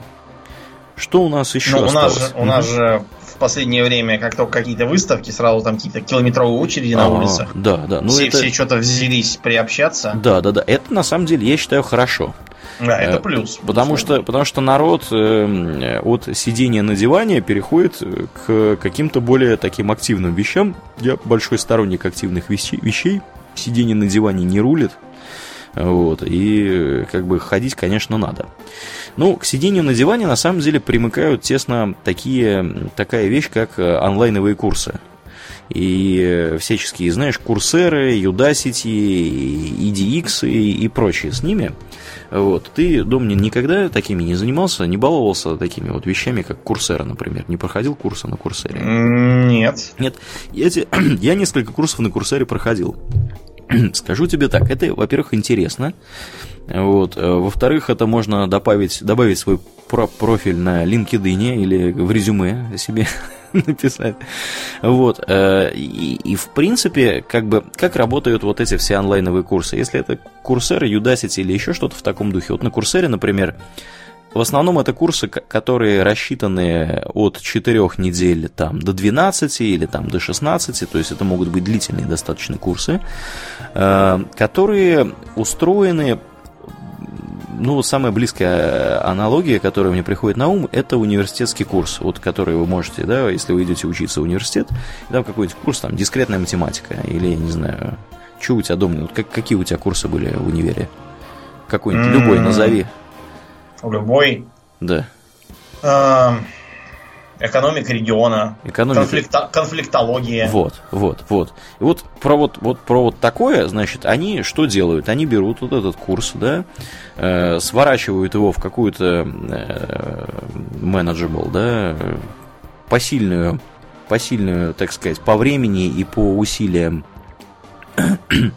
скажем так, форму, Э, ну, понятно, что как бы курс, он предполагает, что вы определенное количество часов в неделю будете тратить на подготовку, потому что обычно там каждую неделю есть какие-то задания, которые нужно сдавать, ну, чтобы прогрессировать в этом курсе, а не так, что вы там, э, как в универе, не, не учились, да, весь семестр, а потом три дня, значит, готовились к экзаменам, пришли и все сдали или не сдали. Вот, на курсе, на курсере, например, такой не проходит. Там чаще всего нужно все делать, э, так сказать, постепенно. Ну и обычно они сразу честно, благородно пишут, что Э, вот, например, этот курс требует в среднем 4 часов в неделю, а этот, например, 12 часов в неделю. А вы уже сами смотрите, можете вы себе выделить, позволить выделить 12 часов в неделю или не можете. 12 часов на самом деле это очень много, обычно, обычно там цифры меньше.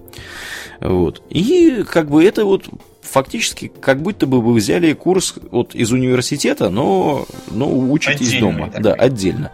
Mm. По э, околопрограммистским, околопрограммистским вещам там как бы достаточно много всего вот то, что вот, например, у меня было в универе. То есть можно пройти там по линейной алгебре, например, курс. Вот, какая-нибудь дискретная математика.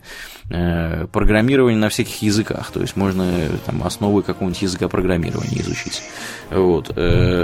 Помимо этого, там есть, эм, ну, и более интересные курсы, там что-то про языки, мне кажется, было, я, правда, не интересовался, всякие менеджменты, маркетинги, но это все-таки, конечно, в сторону, в такую более образовательную. Курсера, она вот такая. Вот на Курсере последнее, что я проходил, э, там была специализация из пяти курсов, э, Эндрю Ина эм, про машинное обучение. Я прошел три курса из пяти, потом что-то как-то у меня, э, я там э, запнулся, остановился и потом не смог продолжить, потому что уже времени и мотивации у меня не было. Вот. Но, по крайней мере, теперь я себе представляю, что такое гораздо лучше себе представляю, чем я до этого представлял, что такое, во-первых, машинное обучение, во-вторых, что такое глубокое обучение. Вот. То есть там на пальцах фактически этот товарищ объясняет. А если кто-то вдруг не в курсе, Эндрю Ин это товарищ, который э, в свое время был одним из основоположников Google Brain. Это команда в Гугле, которая Э, занимается, занималась, ну, она и сейчас занимается, там просто Эндрю не работает. Вот она занимается, собственно, разработками э, в области искусственного интеллекта. И вот, в частности, один из самых э, таких вот известных проектов, которые они сделали совместно с командой Google Translate, это, собственно, перевод Google Translate с эвристических механизмов на глубокое обучение. Там качество выросло в разы Э, переводов э, после этого. Вот, то есть вот так вот, э, вот такая вот курсера, да, и Udacity, если мне не изменяет память, у них немножко другая система, у них э, так называемый нанодегри есть, это э, фактически тоже набор из нескольких курсов, вы платите им какие-то небольшие деньги, достаточно посильные, и э, можете как бы освоить такую вот что-то вроде такой вот маленькой специальности, да, специализации, там какая-нибудь робототехника или еще чего-нибудь, то есть вы по результатам в теории должны представлять себе, как там программировать, я не знаю, какую-нибудь механизированную руку, да, или какого-нибудь робота, или нескольких роботов, которые взаимодействуют друг с другом. То есть, вот из того, что я знаю, вот, по крайней мере, если сравнивать с тем, что было в магистратуре Уарн, она училась э, как раз по специальности machine learning, то есть машинное обучение. Очень сильно напоминает то, что вот э, преподают э, в шведском университете на вот такой вот специальности. То есть, э, если хотите вот прям, это, конечно, не совсем в сторону, э, скажем так, кругозора, это больше такую вот в какую-то узкую область, да, больше в область образования, э, такого, причем университетского, ну, в некотором роде почти дотягивающего до университетского уровня. Можно вот такими вот онлайновыми, онлайновыми курсами тоже заниматься, ну и потом, как бы, для меня лично польза какая, я могу рассказать об этом в подкасте. Вот, так что вот так вот. Конечно, тоже, тоже полезно, да, бывает. Вот. Э, что у нас еще, Домнин, приходит тебе что-нибудь на ум? О ну, еще я хотел поговорить? про YouTube сказать пару да, слов. Давай. Несмотря на то, что да, во многом контент YouTube это разнообразные смешнявки, да, какие-то да. придурки. Стримерши Карины. Да, или он это, которая обещала, что даст трем тысячам мужиков. Ну, то есть, не, не обещала ничего, это просто мужики с энтузиазмом восприняли. Вот. Или в Японии есть, например, такая довольно распространенная фигня с видеоблогерами, которые сидят и едят. И на них смотрят. А более того, я тебе скажу, э, есть такая распространенная фигня не только в Японии, а вообще везде, когда тебя как будто осматривает доктор. Вот я, я, Чего? Да, я вот серьезно, то есть там сидит, значит, деваха, и она вот, э, значит, такая типа что-то там, что-то там пинцетом куда-то там, что-то вокруг камеры водит, и кажется, что она там офтальмолог, и она смотрит тебе в глаз. Это, это типа те, те в странах, где нет бесплатного здравоохранения, чтобы можно было если плацебо получить. И не так плохо себя почувствовать. Ох, ох, да, да. Слушай, я, я не знаю. Нет, я так понял, что это кого-то успокаивает. Меня бы это раздражало сильно, если бы кто-то мне в глаз знаю, заглядывал. Я после этого уже был успокаивать. Да, да, точно. Отпаивать, отпаиваться водкой или там волокордином после этого пришлось бы. И лежать, свернувшись под одеяло. Пытаться забыть. Теперь я видел все. Да. Не, ну, в общем, несмотря на то, что там всяких идиотов полно, там э, дофига разного полезного в стиле, как что-то научиться делать. О, вот это да, это да. Это полезно тем, что написать текстом можно там что угодно. Наградить какой-нибудь колесин с кучей ошибок, то, что потом ага. все будут делать, если не получится. Да. Вот, это они только потом поймут, и еще сперва будут думать, что что-то ошиблись. Угу. А тут ты прямо показываешь вот без, без монтажа, даже если да. как чего-то делается, и тогда сразу видно, что оно работает. Да. И как оно работает. У меня есть прекрасная история на эту тему. Угу. Я живу в съемном жилье. Э, и в моем съемном жилье есть холодильник. И холодильник этот, он, видимо, никогда... Богато живешь-то. Да, богато живу, да. Не у всех есть холодильник дома. Да еще и съемное жилье. Еще и съемное жилье, да. Но это, видимо, у тех же, кто эффект плацебо пытается получить. Надо какой-нибудь, знаешь, снять, как будто у вас есть холодильник и жилье. Бизнес-идею дарим просто, да, всем, кто хочет этим заняться. Так вот, холодильник, да, холодильник не обслуживался вообще никем несколько лет, я так понимаю. То есть у меня проблемы с ним начались через года два, наверное, после того, как я в квартиру въехал. Значит, для тех, кто э, не представляет, какие проблемы могут быть с холодильником. Значит, симптоматика была следующая. В холодильнике ни с того ни с сего вдруг внизу на днище начала скапливаться вода. То есть Э, у меня внизу там два пластиковых таких вот под, подовывающих контейнера, Поддона. которые всегда, да, два поддона, которые всегда переполнены овощами по понятным причинам. Вот. И начала вода там скапливаться. Думаю, что за фигня? Что происходит вообще? Откуда вода берется? Вот. Э, ну, что, погуглил, оказывается, вода в холодильнике в принципе образуется постоянно. Э, и она обычно оседает на задней стенке этого самого холодильника. И более того, на задней стенке есть специальный вот такой вот э, скат для этой воды, который э, оканчивается дырой. И, собственно, вода в эту дыру отводится. Куда она там дальше идет, я, честно говоря, не знаю и знать не хочу. Вот. Но факт тот, что она то ли там испаряется, то ли еще что с ней происходит. В общем, куда-то она выводится, эта вода. В холодильнике ее быть не должно. Вот, то есть забортная вода в холодильник поступать не должна из продуктов. Mm-hmm. Вот, у меня вода в холодильнике стояла.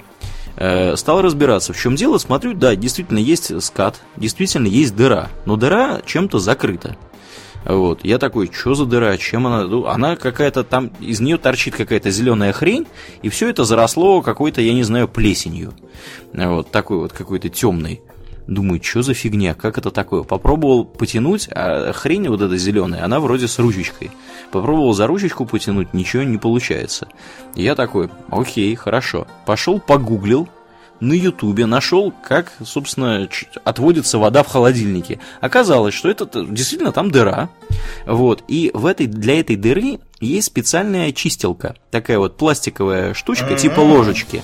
Вот, которая, э, собственно, в эту дырку можно ее вставить, пошерудить там, и из нее, так сказать, э, плесень, которая там э, морозоустойчивая при 4 градусах Цельсия может развиваться медленно, можно ее, так сказать, оттуда вытащить и дырку эту прочистить. А у меня вот эта вот зеленая штучка, ее кто-то особо умный, который жил в этой квартире до меня, вот, он ее туда, значит, в эту дырку вставил и оставил там.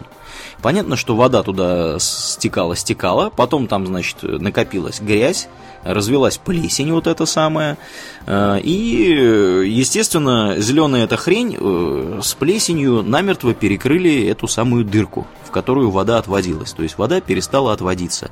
Если вода не отводится в дырку, э, нетрудно понять, что вода начинает скапливаться в холодильнике. Вот. Ну и как только я просек эту фишку, я, естественно, потянул посильнее, эту зеленую хрень вытащил, э, ее, во-первых, почистил, во-вторых, почистил то, что там было в этой дыре, эту плесень все оттуда выковырил. Вот. И теперь у меня никаких проблем с холодильником нету. Вот. Уже хотя бы потому, что я переехал в другую квартиру. Да. Поэтому можно на самом деле было ничего и не делать. Не, ну меня это беспокоило. Да, да, да. То есть, вот как бы если бы не было Ютуба и мужика, который, значит, э, рассказывал, за минуту рассказал, как это все сделать, я бы, конечно, не справился с этой проблемой самостоятельно, наверное. Скажем ну, прямо. Вот, кроме того, например, я когда готовлю что-нибудь абсолютно незнакомое, угу, да, вот, да. я, да, часто смотрю, как это делают другие, чтобы понять, чего... Потому что иногда, понимаете, в рецептах написано, типа, смешайте то, то и то, а вот что класть первым, что вторым, как смешать там. Да, это иногда, это иногда бывает очень важно. Потому что если ты что-то там будешь смешивать в неправильном порядке, все может пойти гораздо сложнее. Прошу прощения, да. сложнее, чем, чем э, если бы ты делал все по инструкции. Вот, вот. Да. Кроме того, вот у меня пример жизни, я когда преподаю, у меня просто есть студент, который большой фанат э, внедорожника. Так. И когда я ему преподаю, я ему показываю всякие видосы в стиле, как приделать там какую-нибудь там внедорожную подвеску к вашему грузовику, как там переделать какой-нибудь старый списанный УАЗик во внедорожник, да. которому ну, не стыдно. И ты, естественно, все это на английском показываешь, что ну, ты английский преподаешь. Да, да. да, ты как бы для да. людей, которые да. вне контекста, Домнин, он специалист по английскому языку. Ну, в общем, мне из-за этого приходится выучить кучу уже всяких, во-первых, англоязычных терминов, угу. во-вторых, русскоязычных терминов технических, которых я знать не знал. Да. И в-третьих, много чего как бы запомнить просто из-за того, что я это постоянно вижу. Я просто совсем не интересуюсь техникой. Вот, и из-за этого... А, кстати, про технику. Я когда менял сперва видеокарту, а потом добавлял оперативную память, я это тоже не с кондачка делал. Угу. Я посмотрел несколько роликов в интернете о том, как именно это делается. Вот, и только после этого уже я стал чего-то менять. После этого справился. Да, вообще, конечно, YouTube, он классный в этом плане, потому что практически для любого э, действия, мыслимого, да, да. да, мыслимого, немыслимого, можно найти видео на Ютубе, где человек э, расскажет, покажет, как вообще что делать. Вот. Я из недавних примеров, э, ну, из давнишних уже примеров, вот мне приходит на ум, э, мужик э, рассказывал, показывал, как грибы готовить. Вот, э, когда его... Чтобы торкнуло. Э, чтобы торкнуло. Ну, почти, Нет. да. Ну, как бы, да, вот типа моем вот так вот, режем вот так вот, потому что я-то делал немножко по-другому, и как бы у меня было не оптимально там все, скажем прямо. А тут смотрю, мужик, значит, делает вот так, вот так, и окей, я так буду теперь делать. Вот, и с тех пор волосы мои стали мягкие и шелковистые. А еще до этого, э, помнится, смотрели мы с Арн рюкзаки для хайкинга. Вот. И э, как бы купили рюкзаки, посмотрев несколько обзоров. И, в общем, рюкзак вот до сих пор у меня э, в отличном состоянии. Хороший рюкзак купил прям доволен как слон. То есть посмотреть какие-нибудь там обзоры и вообще сравнить что-то тоже бывает очень полезно. Вообще, конечно, без Ютуба я не представляю, как бы мы жили в современном обществе. Вот. Ну, даже не в плане того, что там действительно все нам смотрят стримершу Карину и так далее, а вот именно в плане того, что э, посмотреть обзор на какой-нибудь предмет или посмотреть, как люди что-то делают. Вот, тоже бывает полезно. Вот. Так что, так что да. А, ну и, э, наверное, будем бабки подбивать, Домнин, да? да? Потому что как- как-то вот уже... уже два с половиной часа, да, ты сам мне проповедовал. Угрожающе, да, у нас подкаст начал да. затягиваться. Вот, до четырех часов, конечно, мы Давай, не допустим. Какие-то мысли все-таки оставим еще на дальнейшие. Да, надо же нам о чем-то в этом на подкасте разум. разговаривать, да. Я просто хотел немножко поговорить э, на предмет того, какой должен быть, э, как вот популярно сейчас среди хипстеров и прочих э, товарищей говорить mindset. Какой вот должен быть... Как, как вообще, Домнин, хорошо перевести mindset на русский язык? Образ мышления? Умонастроение. Умонастроение, да, да, да. Вот какое, что должно у человека твориться в голове, чтобы способствовать э, развитию эрудиции, расширению кругозора и вообще всяческому, всяческой другой интеллектуальной curiosity, любознательности. Вот. Я причем это, друзья, делаю не, не, не для красного словца. Я просто по-русски сейчас очень мало разговариваю. Ну да, без практики. Как, когда, да, когда долго, когда долго говоришь по-английски, начинаешь мыслить по-английски. Вот, да. Поэтому некоторые вещи мне проще сказать по-английски, к сожалению. А, так вот, собственно, что должно у человека в голове быть? Вот ты, Домнин, как считаешь, что должно быть у, у голове в человека, у человека, чтобы он, так сказать, был на острие расширения кругозора? Ну, во-первых, он должен быть любопытен. Это Во-вторых, да. он должен быть в некотором роде мечтателем и таким, знаешь, немножко романтиком. Кремлевским мечтателем. Ну да, имеется в виду. Вот, между прочим, мечтателем именно в таком смысле, который вкладывал в это Герберт Уэллс, когда говорил.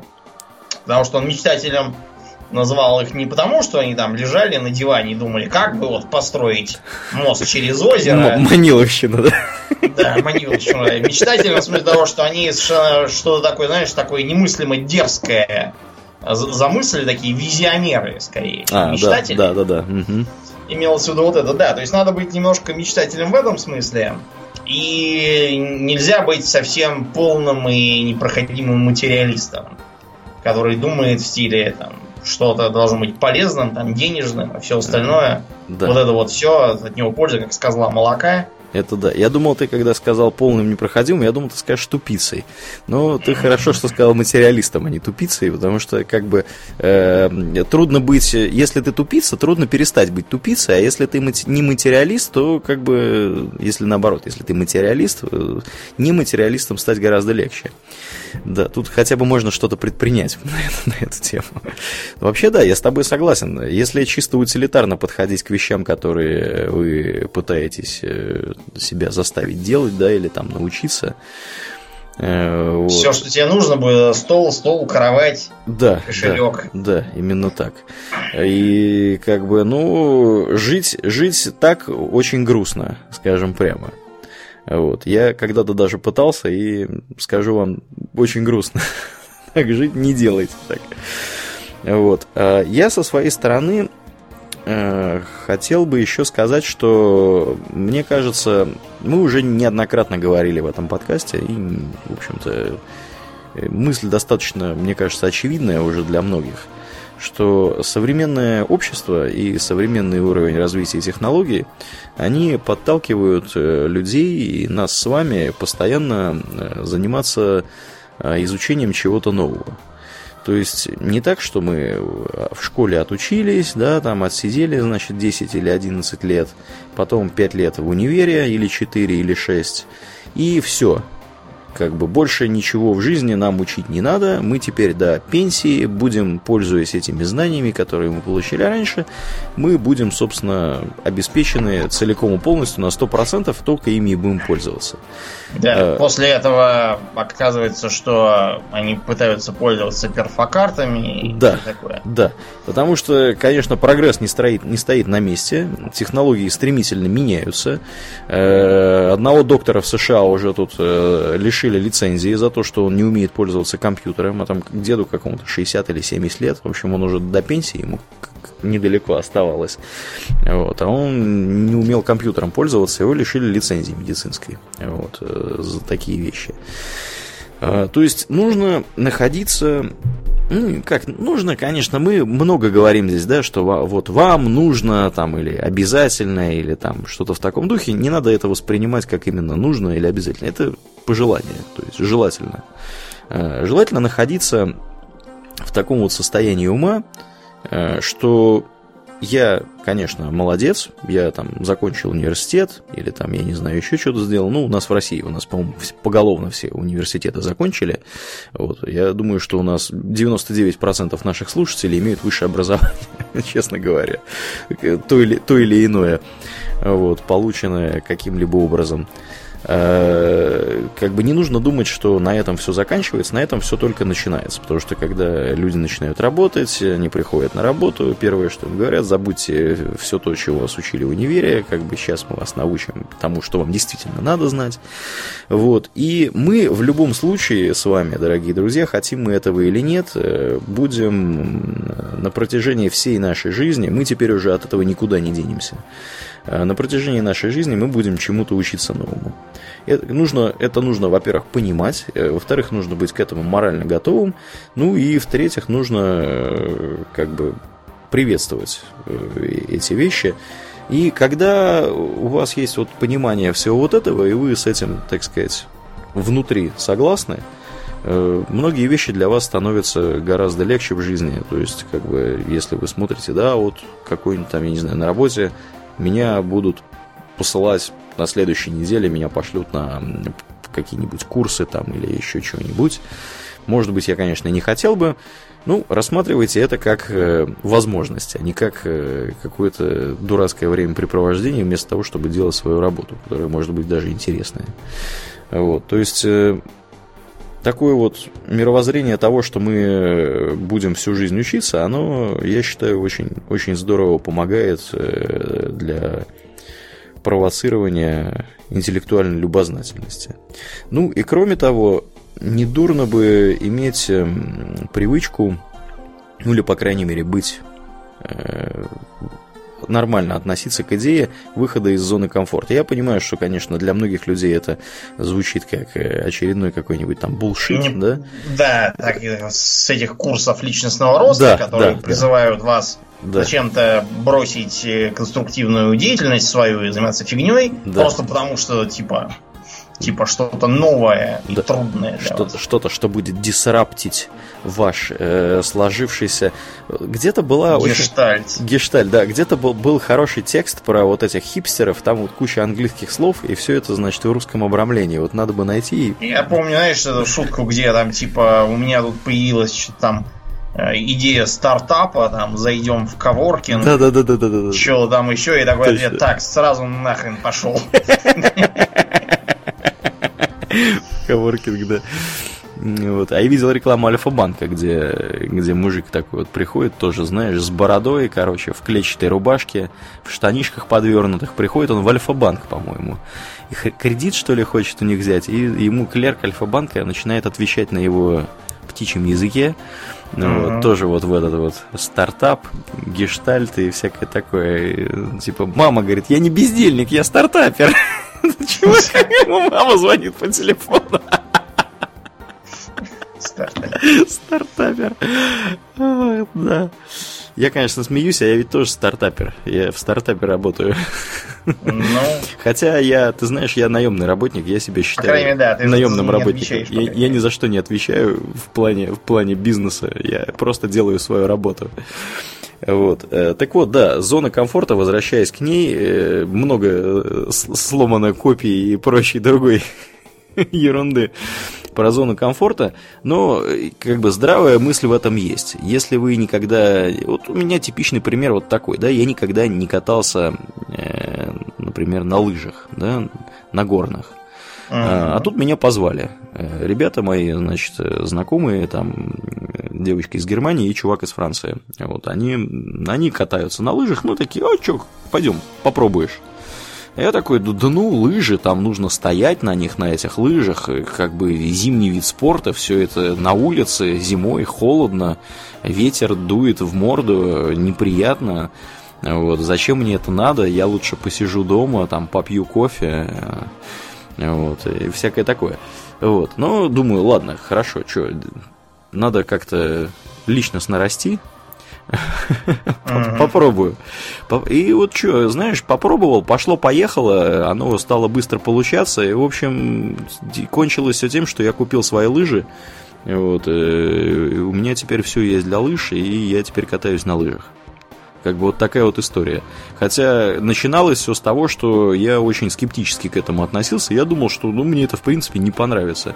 Какой там интерес на этих лыжах что-то стоять, что-то как-то ты едешь вниз с горы, что там... Вы то ли там... лыжи не едут, да, то, то ли со мной что-то не то. Да-да-да, стою на асфальте в горной лыжи обутой. Вот. А оказалось, что это весело. Оказалось, что это реально, реально вот здорово, весело. Едешь быстро, все такое, так хренак-хренак, там ногами так сделал, сяк сделал. Едешь куда хочешь, и, в общем, очень интересно в конечном-то итоге оказалось. Я серьезно тебе говорю, не ожидал, что мне так понравится. Вот. Э, после первого раза я первый раз просто позаимствовал лыжи от, собственно, у моего французского приятеля. Вот. Э, у него тот же самый размер обуви и всего. Э, в общем, я в его ботинках, в его лыжах, по-моему, даже шлем я у него отжал. Нет, шлем я у него не отжимал. Нет, шлем я отжал у него. Ну, в общем, неважно. Факт тот, что я попробовал сперва на его так сказать, оборудование. Вот. А потом мне, мне сразу это понравилось. Я сразу понял, что это мое. Я сразу понял, что мне это получается. Что, собственно, было критическим фактором в том, что я понял, что это мое. Ну и вот э, как бы вот так вот. А если бы, если бы я с ними не пошел кататься в тот день на лыжах, может быть, и не знал бы я, что, что мне это настолько понравится, и что я этим буду заниматься. Вот такая вот история. Э, как бы вот история про зону комфорта, которая у меня есть. У тебя есть, Домнин, какая-нибудь история про зону комфорта? Где ты вышел из зоны mm-hmm. комфорта, и тебе стало прям офигенно, как здорово, и ты такой, Ну, yes. например, когда я пошел на вот эту работу, да, то есть до этого я сидел, тихо, мирно учил людей английскому, ус не дул, mm-hmm. спал до обеда и все такое. Да.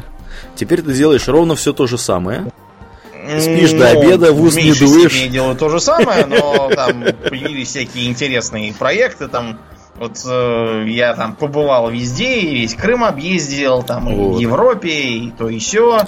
Слушай, вот Дом, ведьму тебе же собираюсь. теперь после этих слов запретят въезжать в Украину. На Украину. Что, что, а я что собирался, ты весь Крым, собирался туда въезжать. Весь Крым объездил? Как же я теперь делать? Не знаю? И что мне там въезжать? Ты, ты, ты ощущаешь, что прям вот двери закрылись вот перед твоим носом, да? Вот целый, так сказать, целый пласт. чего закрылись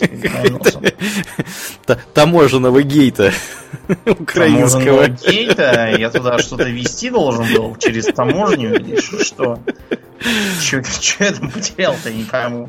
Ну, мало в Беларуси мне есть что делать, потому что там промышленность интересная. Вот я и побывал, кстати. А, в Беларуси, да. да. В Беларуси я бы, кстати, тоже побывал. Вот в Белоруссию, да, надо бы съездить. Надо бы съездить. В Белоруссии, говорят, здорово. Я просто работаю с девочкой из Беларуси, там говорят да, прям супер, да. супер все. Там действительно хорошо. Вот, я вот жалею, что в Минске не побывал. Так что да, а поначалу у меня да был страх в стиле того, что угу. я ни с чем не справлюсь, я ничего подобного раньше не делал. Да.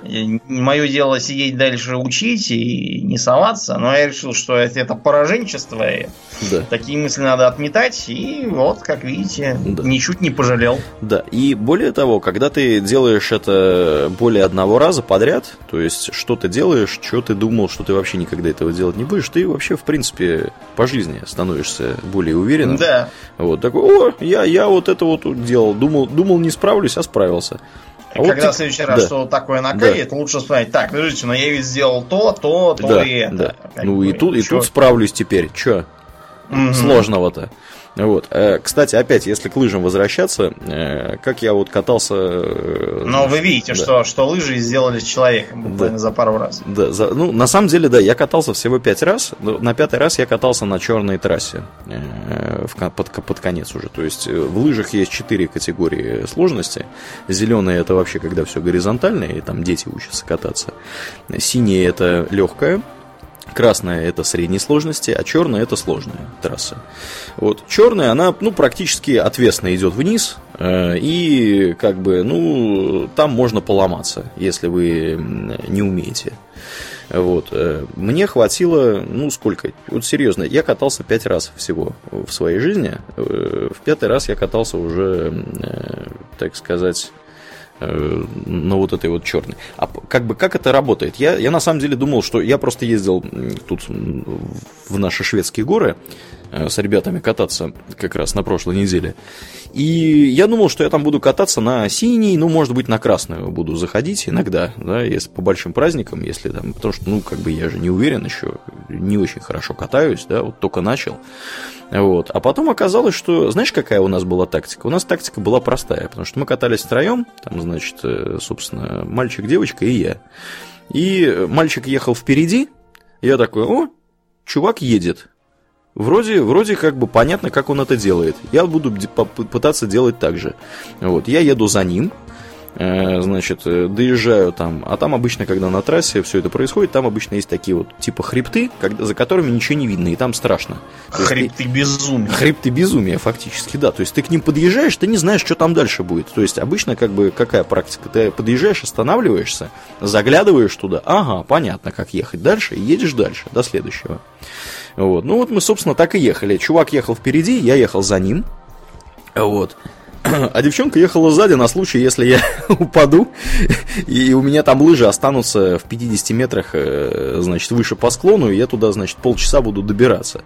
Вот. Но вот этот случай, она может там все это подобрать и мне привести вниз. Вот. И вот таким макаром мы, во-первых, э, на красных трассах э, все обкатали, которые могли, а потом то же самое у нас было на черной.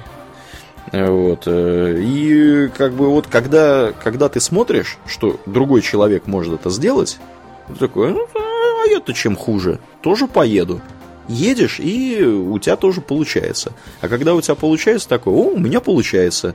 Я могу, значит, и вот на вот, на вот этой трассе смог, поеду на другую. На то и тоже смогу.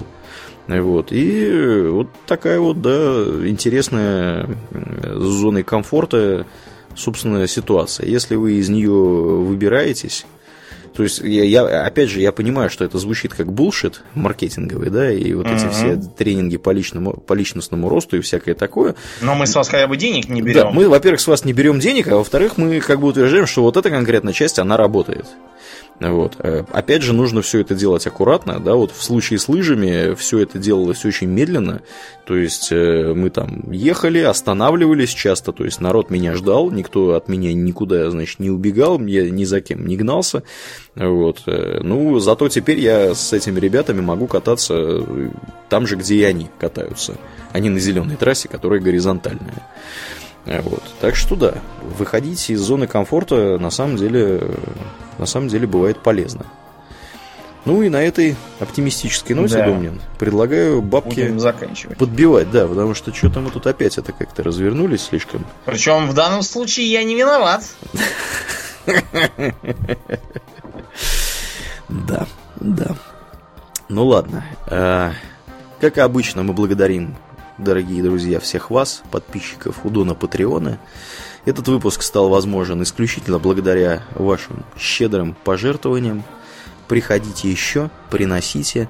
Те, кто слушает этот выпуск через 4 недели после выпуска его, то есть в начале апреля. Тех ну, с 1 апреля. Да, тех с 1 апреля. Прежде всего, с прошедшим, скорее всего. Вот. Во-вторых, мы призываем вас приходить и тоже поддерживать подкаст у Дона Патреона. Это здорово, здорово помогает, как Дону Патреона, так и нам. На самом деле, Дону Патреона это тоже здорово помогает. Они с нас столько бабок берут mm-hmm. вот, за, за все это дело. Вот, практически как, как налог у них там на, на, на не знаю что. Вот. Так что да. На э, добавленную стоимость. На добавленную стоимость, да. Сто... У нас тут весь подкаст добавленная стоимость. Так что это облагают нас нехило налогом. В общем, всем спасибо, кто нас поддерживает. Приходите еще, поддерживайте. Мы со своей стороны обещаемся и дальше э, выпускать интересный контент. Вот Домнин на словах интересный контент начал зевать. Чувствую, он засыпает, потому что у него уже полночь. у меня еще 10 часов. Уж а полночь близится. Полночь близится, да, уже прошла. Я превращаюсь в сонную тыкву. В сонную тыкву, да. Ну, будем расходиться, коли сонные тыквы э, у нас тут начали производиться. Да, э, это было... Э, это был Хобби Токс Экстра, выпуск номер 22. Номинальный состав ведущих, как и обычно, был Домнин, И Аурлиен. Спасибо, Домнин. Всего хорошего, друзья. Пока.